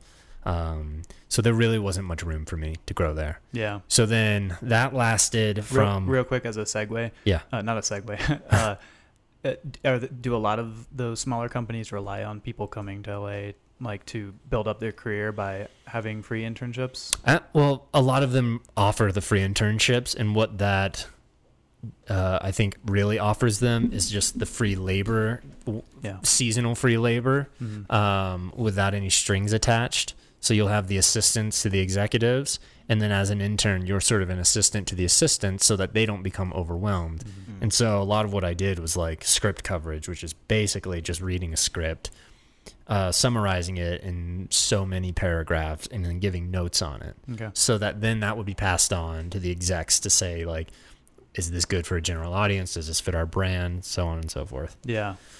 um okay If you want to take a break. yeah Yeah, and then we'll continue on into great your i'll be right back So, Chase, you missed uh, an invigorating Oh my god. story. Yeah. I had to step away for a sec. Basically, uh, You don't have to give me a recap. I don't give. I'll. I'll just. I'll just listen to it. Everybody No, no. listening doesn't want to hear it again. No, no, they do. So Oh, basically, uh, Cole Cole admitted to me that he's in love with you. Oh well, who isn't? True. Yeah, you are. I think. Oh no. Just kidding. Um, this is super awkward now. I like we haven't not had a guest on. Oh my god. So Cole, tell us about um, QAnon and how you are um, secretly the leader of this uh, organization that's gotten such a bad rep. But aren't you guys just uh, just good people wanting the best for the country? Can you tell us a little bit about that? Well, guys, uh, I just wanted to say that uh, all the rumors are untrue. I actually am not the self-proclaimed uh, leader of the QAnon, and uh, all I'm- all I want to do is just have a successful career in Hollywood. Yeah, but isn't the criticism that like a lot of like famous politicians or Hollywood executives or secretly pedophiles or um, you know uh, running the country and uh, And uh, actually, uh, that's uh, po- very incorrect. All we're here is to make a little money for ourselves and for China. I mean, did I say China? I mean, um, uh, for for the the regular uh, everyday guy. Oh, That's a that's a He's really good back. Cole accent.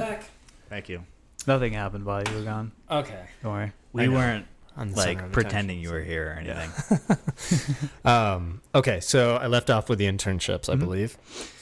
So at the end of those internships, I had no direction, basically, no idea of what was going to happen when I came back from like a Christmas vacation. Um, ultimately, I came back in January of that year because the internships went the entirety of the year. I went home for Christmas and I came back and I was like, well, I have to do something. So I applied for a bunch of jobs. Um, nothing that came through because as we discussed the industry is you know it, it functions on nepotism you know you know somebody they get you that job they put in a good word for you that's how a lot of people get jobs that's how i've got the job i currently have uh, and i'm very grateful for it um, so what i ended up doing was just really picking up as many like side hustle jobs um, as they're referred to or gig economy jobs so i was like walking dogs um, transcribing medical records. I taught at a Oh. college once. Nice. Um, and that only happened because, How to pick up hot chicks? yeah, 101. I, um, that only happened because I ended up getting a sustainable job afterwards. Like literally the next week, they gave me this teaching job at the college. I didn't even know I wanted it. I went in for an interview thinking like, I really don't want this. And in the interview, they're like, "Great, you're hired." And I'm like, "I don't even like have time to think about this." Yeah. Uh, so that was an interesting experience. Nice. Um, What'd you teach? uh, it was business communications. Like Okay. that was it was um, at a small sort of alternative college. Yeah. Um, really weird. Like it was on one floor. It was like five rooms. Um, UCLA. yeah, exactly. yeah. Um, but it was cool. I mean, it in What? it? Do you have experience in business communications? It was more so. It, it definitely leaned into like my English degree. oh, okay. Yeah. And there was a rubric, there was a book, like they were just kind of following along. It almost felt like elementary curriculum. And, Yeah. like, what is small talk? Like, I can do this. This is easy. Um, but thankfully, that didn't last too long. Um, Aw, Professor Cole. yeah, exactly. um, water. but amidst all of those, the most sustainable job I had before my long term job that I got was as a background actor.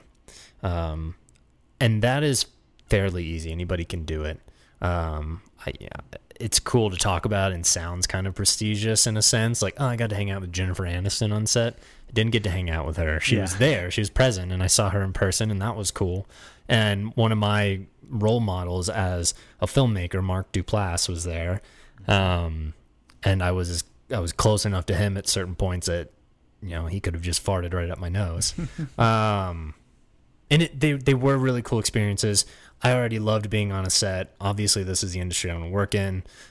A lot of people would complain about long hours, and I'm like, you're getting paid to stand in a scene and eat free food. Like that's Yeah, um, pretty easy. but yeah, exactly. So, but that show um, was by far the thing that I think I stood out in most, and the the character Jennifer Aniston's character. I was a waiter in her house, and the casting for it was like, we need hot white male waiter. yeah. I'm like, this is weird. You're like, that's me.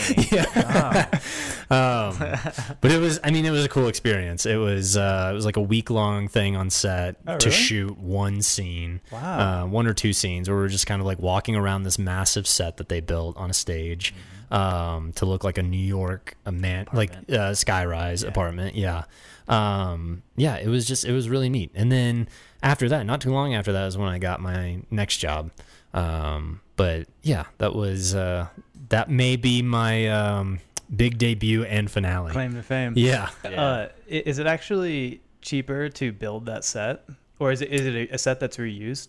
Uh, it's shows? it's absolutely cheaper to build a set on a stage, um, and you can absolutely reuse things if you want to. Hmm. Um, I mean, it's a stage, so you break everything down. You just rebuild something else if you need to. so a lot of those props, they're things that they they'll use for other Right? shows. Yeah. movies, Yeah.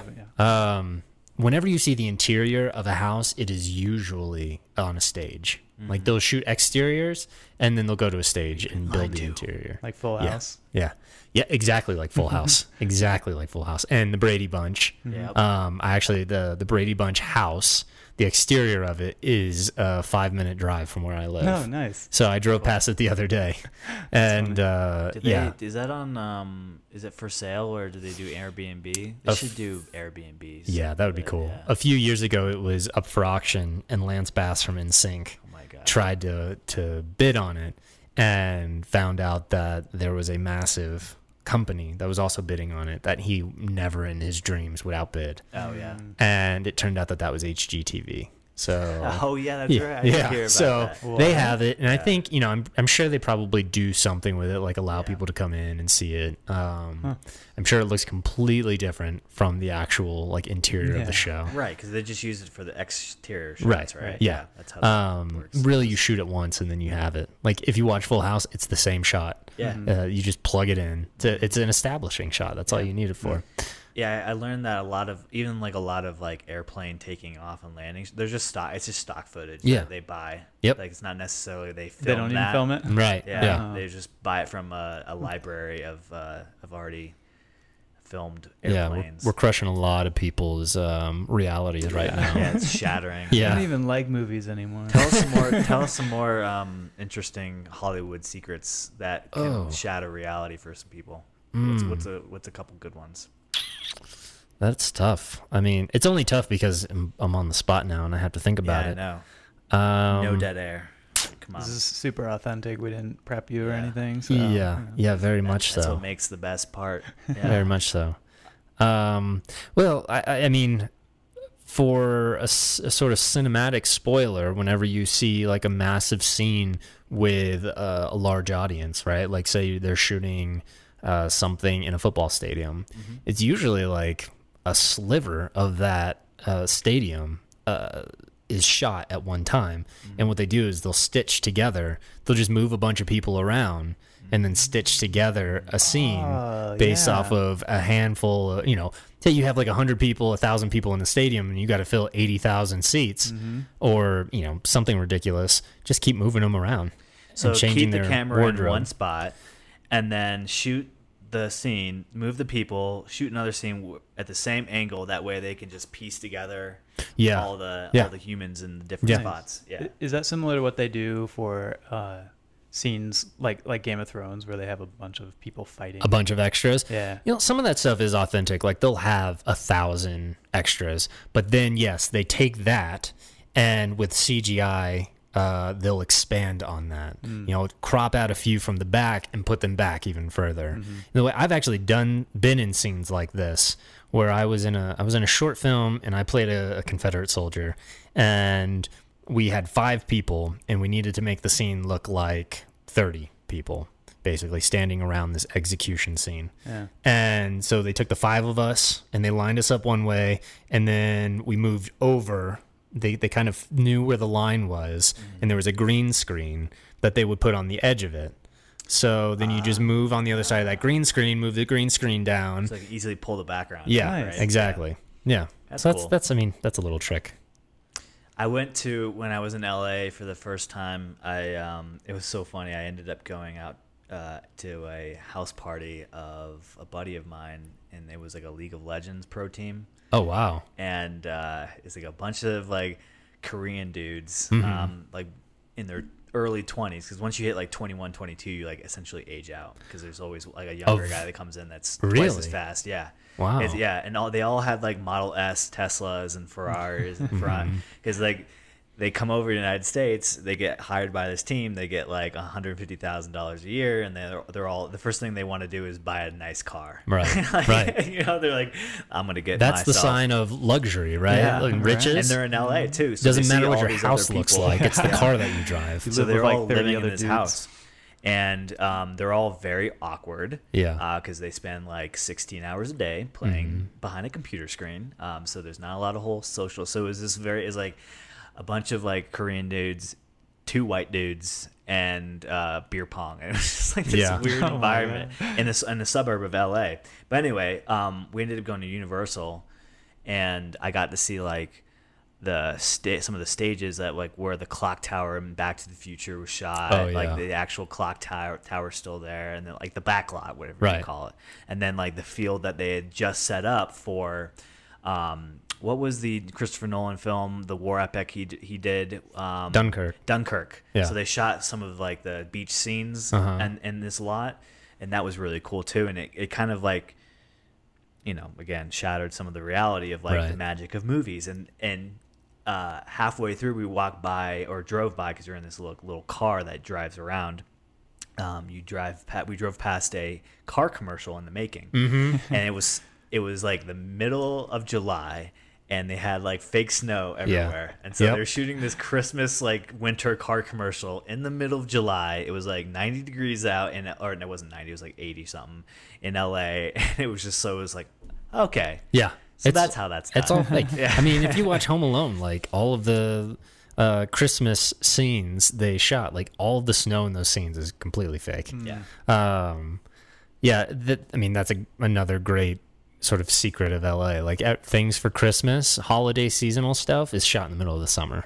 Uh, so when you see the actor like buried in the peacoat and and and um, scarf and their uh, their beanie, they're sweating to death inside of that thing. I, I always see like Nice. the actor because I'm I'm a fairly sweaty guy most times, uh, which is kind of gross. I apologize for you guys who are like, yeah, we did. yeah, if you're just listening and not watching, he is drenched. Yeah. No. Um, but I always see like these guys uh, in, especially like okay, like Supernatural is a show that I um, I've watched a lot of, and um, they always have like three shirts on. It's like the undershirt, then like a long sleeve shirt that or um uh some something that uh, buttons up, and then like a jacket on top of that. And I'm like, you're shooting in L.A.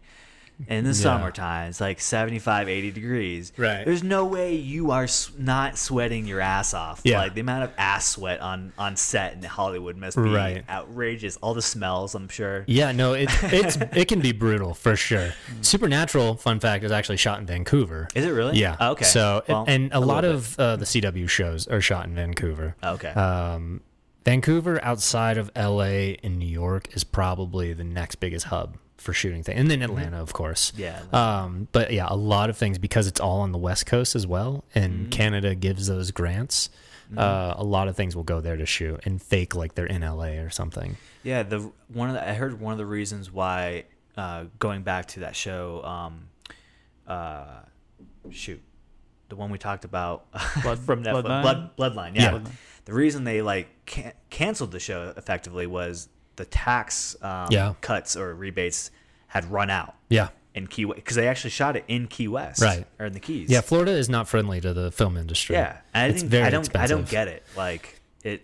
it, there's a there's a debate by some that you know you, you the rebates don't make up um, what's being spent there. I think that that's bullshit because I think the longevity of a series being somewhere eventually does make up for that. I mean, if you cancel something so early, like obviously it's not going to Yeah. earn back what you what Yeah. the rebates that you gave them.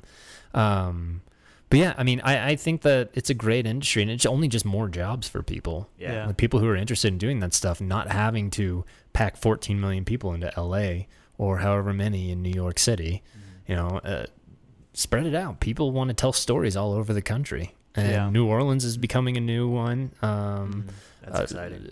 Santa Fe or um, New Mexico in general, just shooting out there. That Mm-hmm. Netflix, that's where their second hub is Oh. um, is out in New Mexico.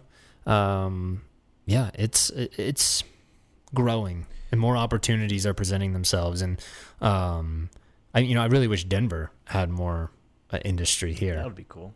Yeah. because I think it, it's a beautiful city, and I just think diversify, right? Yeah, I I wonder um, as uh, it becomes cheaper to produce shows if you'll see a lot of things break out because of how much it costs to do stuff in Hollywood as like real estate becomes less and less. Um, and kind of pivoting from this, we talked a lot about a bit about like how fake things are for the magic of movies. A lot of California and LA specifically gets like the, the bad rap that like a lot of there's a lot of fake people there. Yeah, Um, do you uh, do you have any experience or can you talk to that a little bit? sure. I, you know, what I personally, in my work experiences, I've not come across really anybody in the film industry or the television industry that has presented themselves as sort of elitist or fake or um, something other than what they are. They're just trying to do their job. They're doing their job. Most of the it- people that I've interacted with are very humble, um, very serious about what they do. They love what they do. I think the reason why Hollywood gets the sort of reputation that it does is because essentially those are the people making the news. You know, when you see like, you know, person from LA, uh, some some A-lister that uh, is making the news because of hi, um, some some A-lister making the news for some ridiculous thing. Well, they're making the news because it's ridiculous. It's outside of the norm, you know. Yeah. And LA is the same way as the rest of the country. I mean, there are just people trying to get by on bare bones. Um, so I I am very I was very humbled to to come to understand that, come to learn that you know th- this isn't an industry full of just egotistical maniacs. Um, a lot of people are very kind. Tom Hanks has the reputation he has because he is that way. Yeah. Uh, not that I know him personally. I wish I did. He's an Um, evil person. Yeah. What about? I think we need to clear up something. Is Ellen actually a jerk?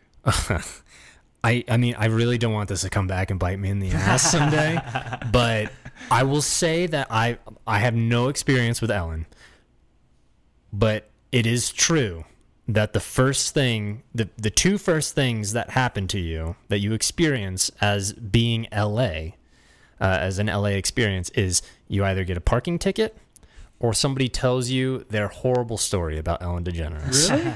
Absolutely. Wow. That when you are working your way into the industry, somebody has something to say about Ellen. Hmm. Um, yeah, it's it's now it's no secret. Yeah. Like there, she gets it back.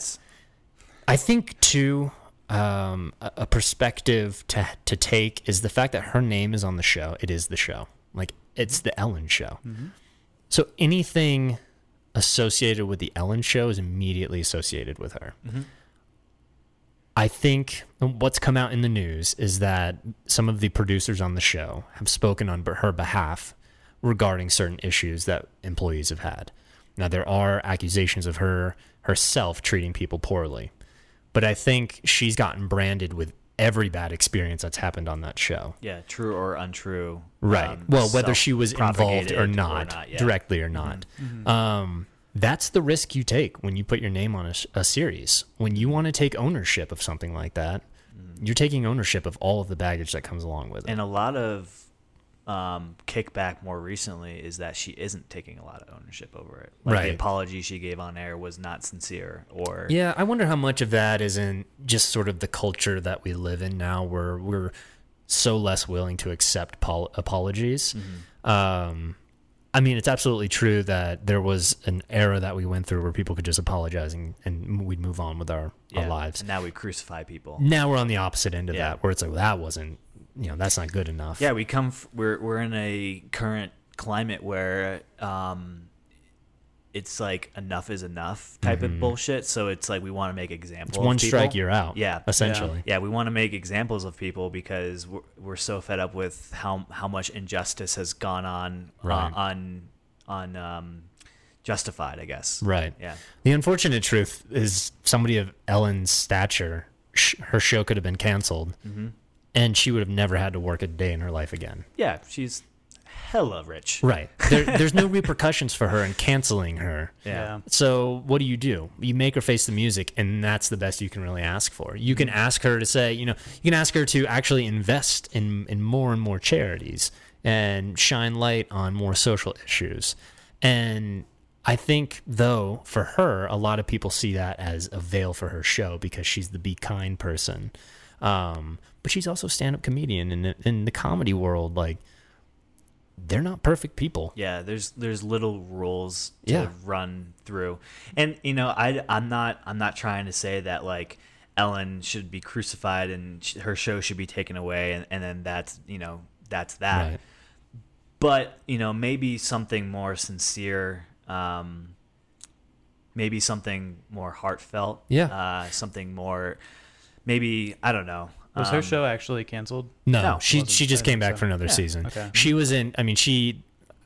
I- I had read that she was considering stepping away, but I don't think WB would ever let that happen. I mean, that's like money in It's the a bank. ha- Yeah. it's a it's a money Yeah. pit. That yeah. show's got to be so easy to make, right? Right. You just need to get famous people to come on, talk people- about shit. Yeah, what people have to realize is outside of Ellen, there are so many other people that rely on that job. Regardless Mm-hmm. of how you feel about her, asking to cancel that show is getting rid of a hundred plus jobs. yeah. Yeah. And that's a big ask that I think people don't see because they don't know what's happening behind the scenes. They don't know that there's a production office. They don't know that there's a crew behind those cameras or behind the curtain. You know, there's so many people that have been on that series since its uh, inaugural year. You know, they, they 17, 18 years now they've been working on that. And that's been their steady income. It's the thing that has allowed them to have a regular schedule so they can go home and see their kids at the end of the day and not have to work crazy overnights on some feature somewhere. Yeah. yeah. Um, so mean- there, there's that's a huge caveat to Yeah. ask to all of these people that want to cancel. That's a Mm-hmm. good point. I was pretty uh, disappointed. I actually really like Ellen. Yeah. Like she's. I mean, I still think I. I I don't know what actually went on, so Right. I can't judge her. But I've always thought she's a really good person. Uh, Mhm. and then like coming out and supporting uh, gay people, right. that was really good uh, and a really risky thing for her, um, her career, which Right. a lot of people won't do. Yeah, And for someone to do that, yeah. um, I think it's because she sort of fell into this category of do as I say, not as I do. Because behind the scenes, you know, she she was not treating people uh, kindly uh, in some instances. I mean, there are rumors that she would just pick up on like a lowly production assistant. Uh, each week it'd be somebody else who she was going to make their lives a living hell Yeah. um, and point her frustrations on one person. And then you just live through that week. And then the next week it was going to be somebody else. And that's not a great culture. Yeah, Like, that's not some- a job that you want to go and show So- up. Sometimes, um, you know, uh, per- TV personalities have like the character they play on the show. Yeah. And in in, in Ca- in Ellen's instance, it's like this very lively, Mm-hmm. very friendly person that talks and plays pranks on people, or like you know, uh, Has little kids on the show. you Yeah, right. like the She's given a lot of great And- opportunities to people. yeah, Right. and and behind the scenes, maybe that's not the same character she plays in real Right, life, Right, right. It's hard when you're of that elite status, and I don't mean to like throw, you know, uh, a swath of support behind like the extremely wealthy um, and and shitty behaviors, but there's a lot of expectations that come with that position. You know, a lot of people in the middle of the street saying like dance for me. Like i'm not a fucking monkey. Like that's that's kind of the perception that hardens you to social interactions. And and you go kind of into a cocoon um, in which you don't want to be around other people you know unless they're the mo- the people that you most trust um, so I, I think that it, there is an overwhelming trust issue with a lot of people whose faces are the brand of something Yeah, and going back to like, it's it's also in many cases a. It's it's the haves with versus the have-nots. Right. So it's like the low people um, saying like, "Oh, you're this rich person. You like." It's like you owe me something. Like, Right. You owe me to be Ellen hundred percent of Right. the time. yeah like, Yep. even though like Absolutely. it's impossible to be Right. Ellen hundred percent. it's a TV show. yeah yeah i mean and anything less, like fuck you. Yeah. like you know, like no. I did. Um, I did this interview to be on. Uh, you guys know who Wayne Brady is? Of course. yeah. So he hosts this game show. Uh, I think it's Let's Make a Deal or something like that. I've heard of it. I auditioned to be on that show. Nice. I thought I was going to an audition where it was like, we're just going to ask you a few questions about yourself. It was a question. It was a, an audition that was like, how ridiculous are you willing to be for this show? And for me, I'm not a very like excitable person. Like I'm, I'm pretty subdued in conversation. I get excited about things when I'm talking about them, but I'm not gonna like throw my arms up in the air. Yeah. And they wanted somebody who's gonna dance in a ridiculous costume. And one, it was just like, there you go, behind the scenes secret of like they're auditioning people for this. It's Oh, not just like pulling people out of the audience every Yeah. time.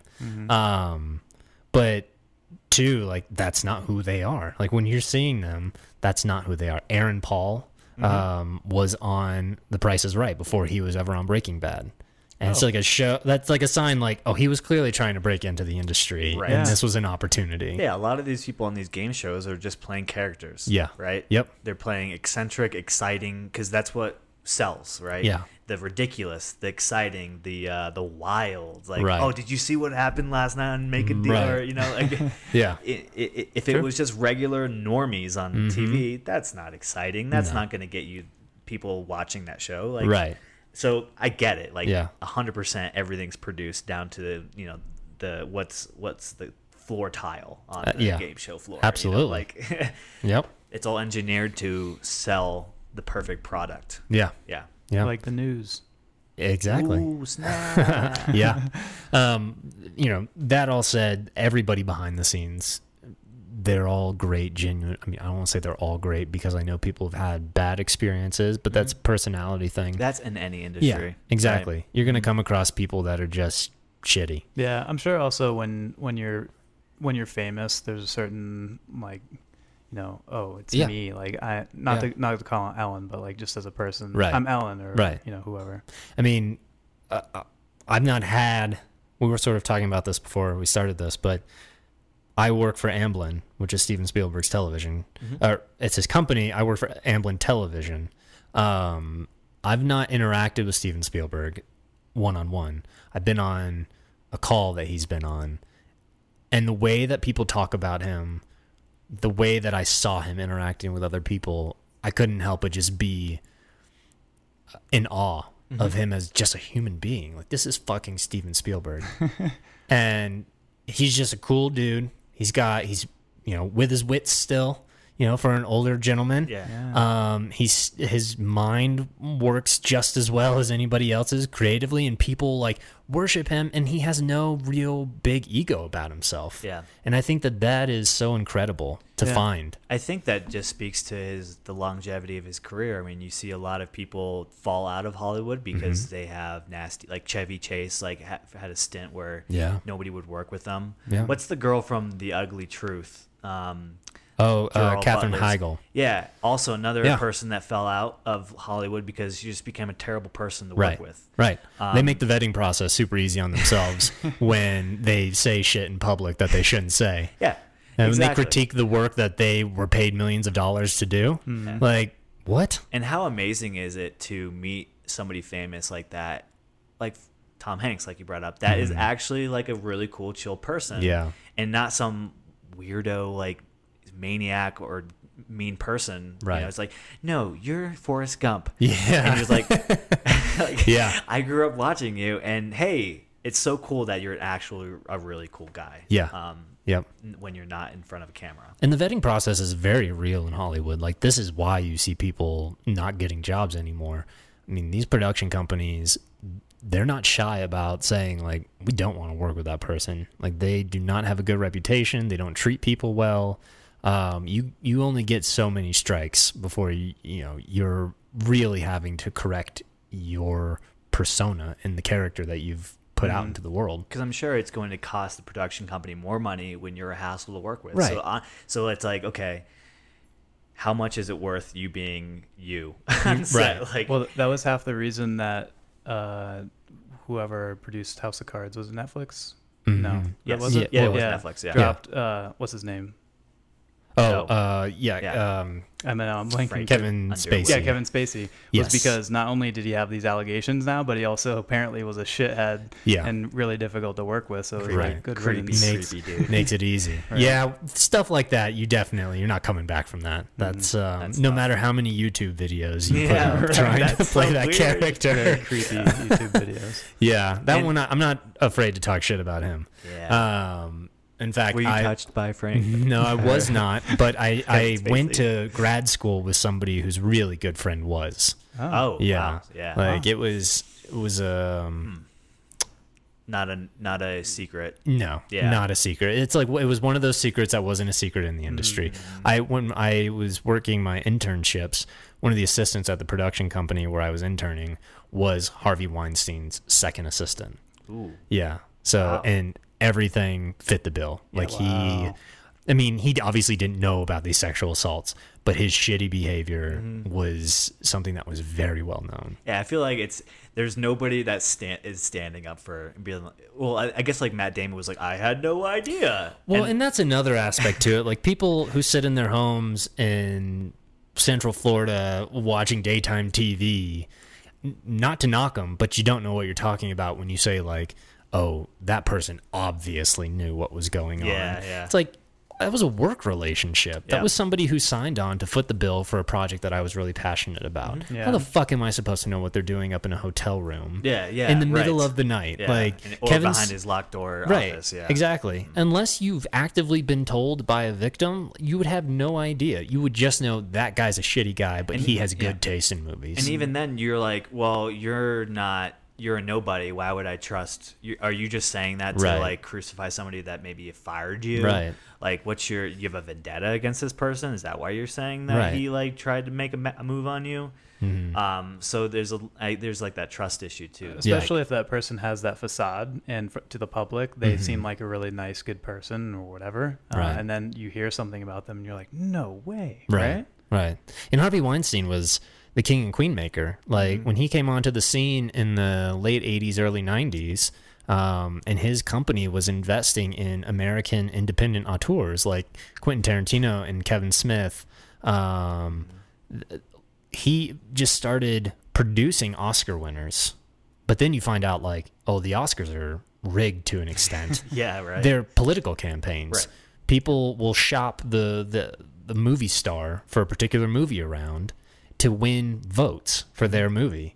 I um I had a film go to a film festival once and I met John Ashton, who was in the Beverly Hills Cop uh, Cops movies. Okay. Um, and he was also in Midnight Run. So he's big in the 80s, um, 80s and 90s. But sweet, sweet person. Incredible. Uh, spoke with us, my fiance Laura and I, for an hour at least about just like his experience in the industry and sort of the stuff that interests him. And he was just, it was nice to meet somebody who had been in the graces of Eddie Murphy and um, you know, some of the most elite Hollywood uh, people. But he's also a part of the Academy. And he told us, he's like, I don't watch all those movies. Like, I, I, I pick the ones that I think are most interesting. And it's like that just, it kind of strips the power away from, you know, what you think is happening Yeah. um, with those award shows. Yeah. So I have a very love hate relationship because what I, I I'm very happy like Moonlight won Best Yeah. Picture. Yeah. Um, and and for the most part, all the movies up for Best Picture are great films. yeah, absolutely, Yeah. absolutely. Yeah. I mean, you have your Green Book years where Mhm. people where it's very contentious and people are like, that was a safe choice. Like, Right. Right. Um, and Moonlight absolutely deserved to win Mm-hmm. Best Picture for its year. Um, so I don't want to take anything away from that crew. Um, and you know what? That could have also been just because of the the social movement at the time, the way that the culture was changing, the landscape. So that could have been something more authentic than what typically happens. Yeah. Um, but my love hate relationship is I love it when something like Moonlight wins because that's not only great for those independent filmmakers, but it's great for the school that we went to because it was a f- you know mostly Florida State alum. Um, and it's great for me in my career because I can say like I went to the same program that Barry Jenkins went to. Mhm. Yeah. Um, but then the hate relationship is just like the fact that it is political. Yeah. Like that that feels wrong to me. It me. shouldn't be. Yeah, it Yeah. feels dirty. Right, Yeah. It, right. it, it just it doesn't. Uh, it's like uh, it's like opening the curtains behind something. Yeah. More Yeah. sinister. Yep. Don't look at the man behind the curtain. Yeah. yep. Yeah. I wish the wizard was real. the Um, wizard yeah. It's kind of like how you ruined like movies and TV shows for me. for everybody. Sorry. you know what? Even gentlemen. knowing it, uh, it, it won't bother you. Like Yeah. you, Yeah, you'll be I mean, so ingrained in Right. it. Yeah. I, I will say that having gone to school for screenwriting has made watching things more difficult Yeah. because I'm watching them with a critical eye now towards Yeah. the storytelling aspect. Mhm. Um, I have a sense of production and how things are done, and so sometimes I'll pick up on those the the, the, the little bits that stand out that I'm like, Ugh, I don't like that. But mostly it's in the storytelling, in the sort of beat by beat. I don't think people realize like storytelling itself. There is a true structure. It's there is a bit of an equation, a formula to it, and that's not taking anything away from the storytellers. Because if we look at Christopher Nolan, we can see how he plays with the formula Mhm. you can still find it in there, but he presents it in a way that is compelling. Yeah. Um, I would palatable. imagine when you see these masterpieces or works of art, you can really appreciate them a lot more actually than someone who uh, doesn't really understand it or they're just there to see the movie or whatever. yeah, definitely. But Yeah. yeah. so there's pros and cons. Yeah. I guess. Yep.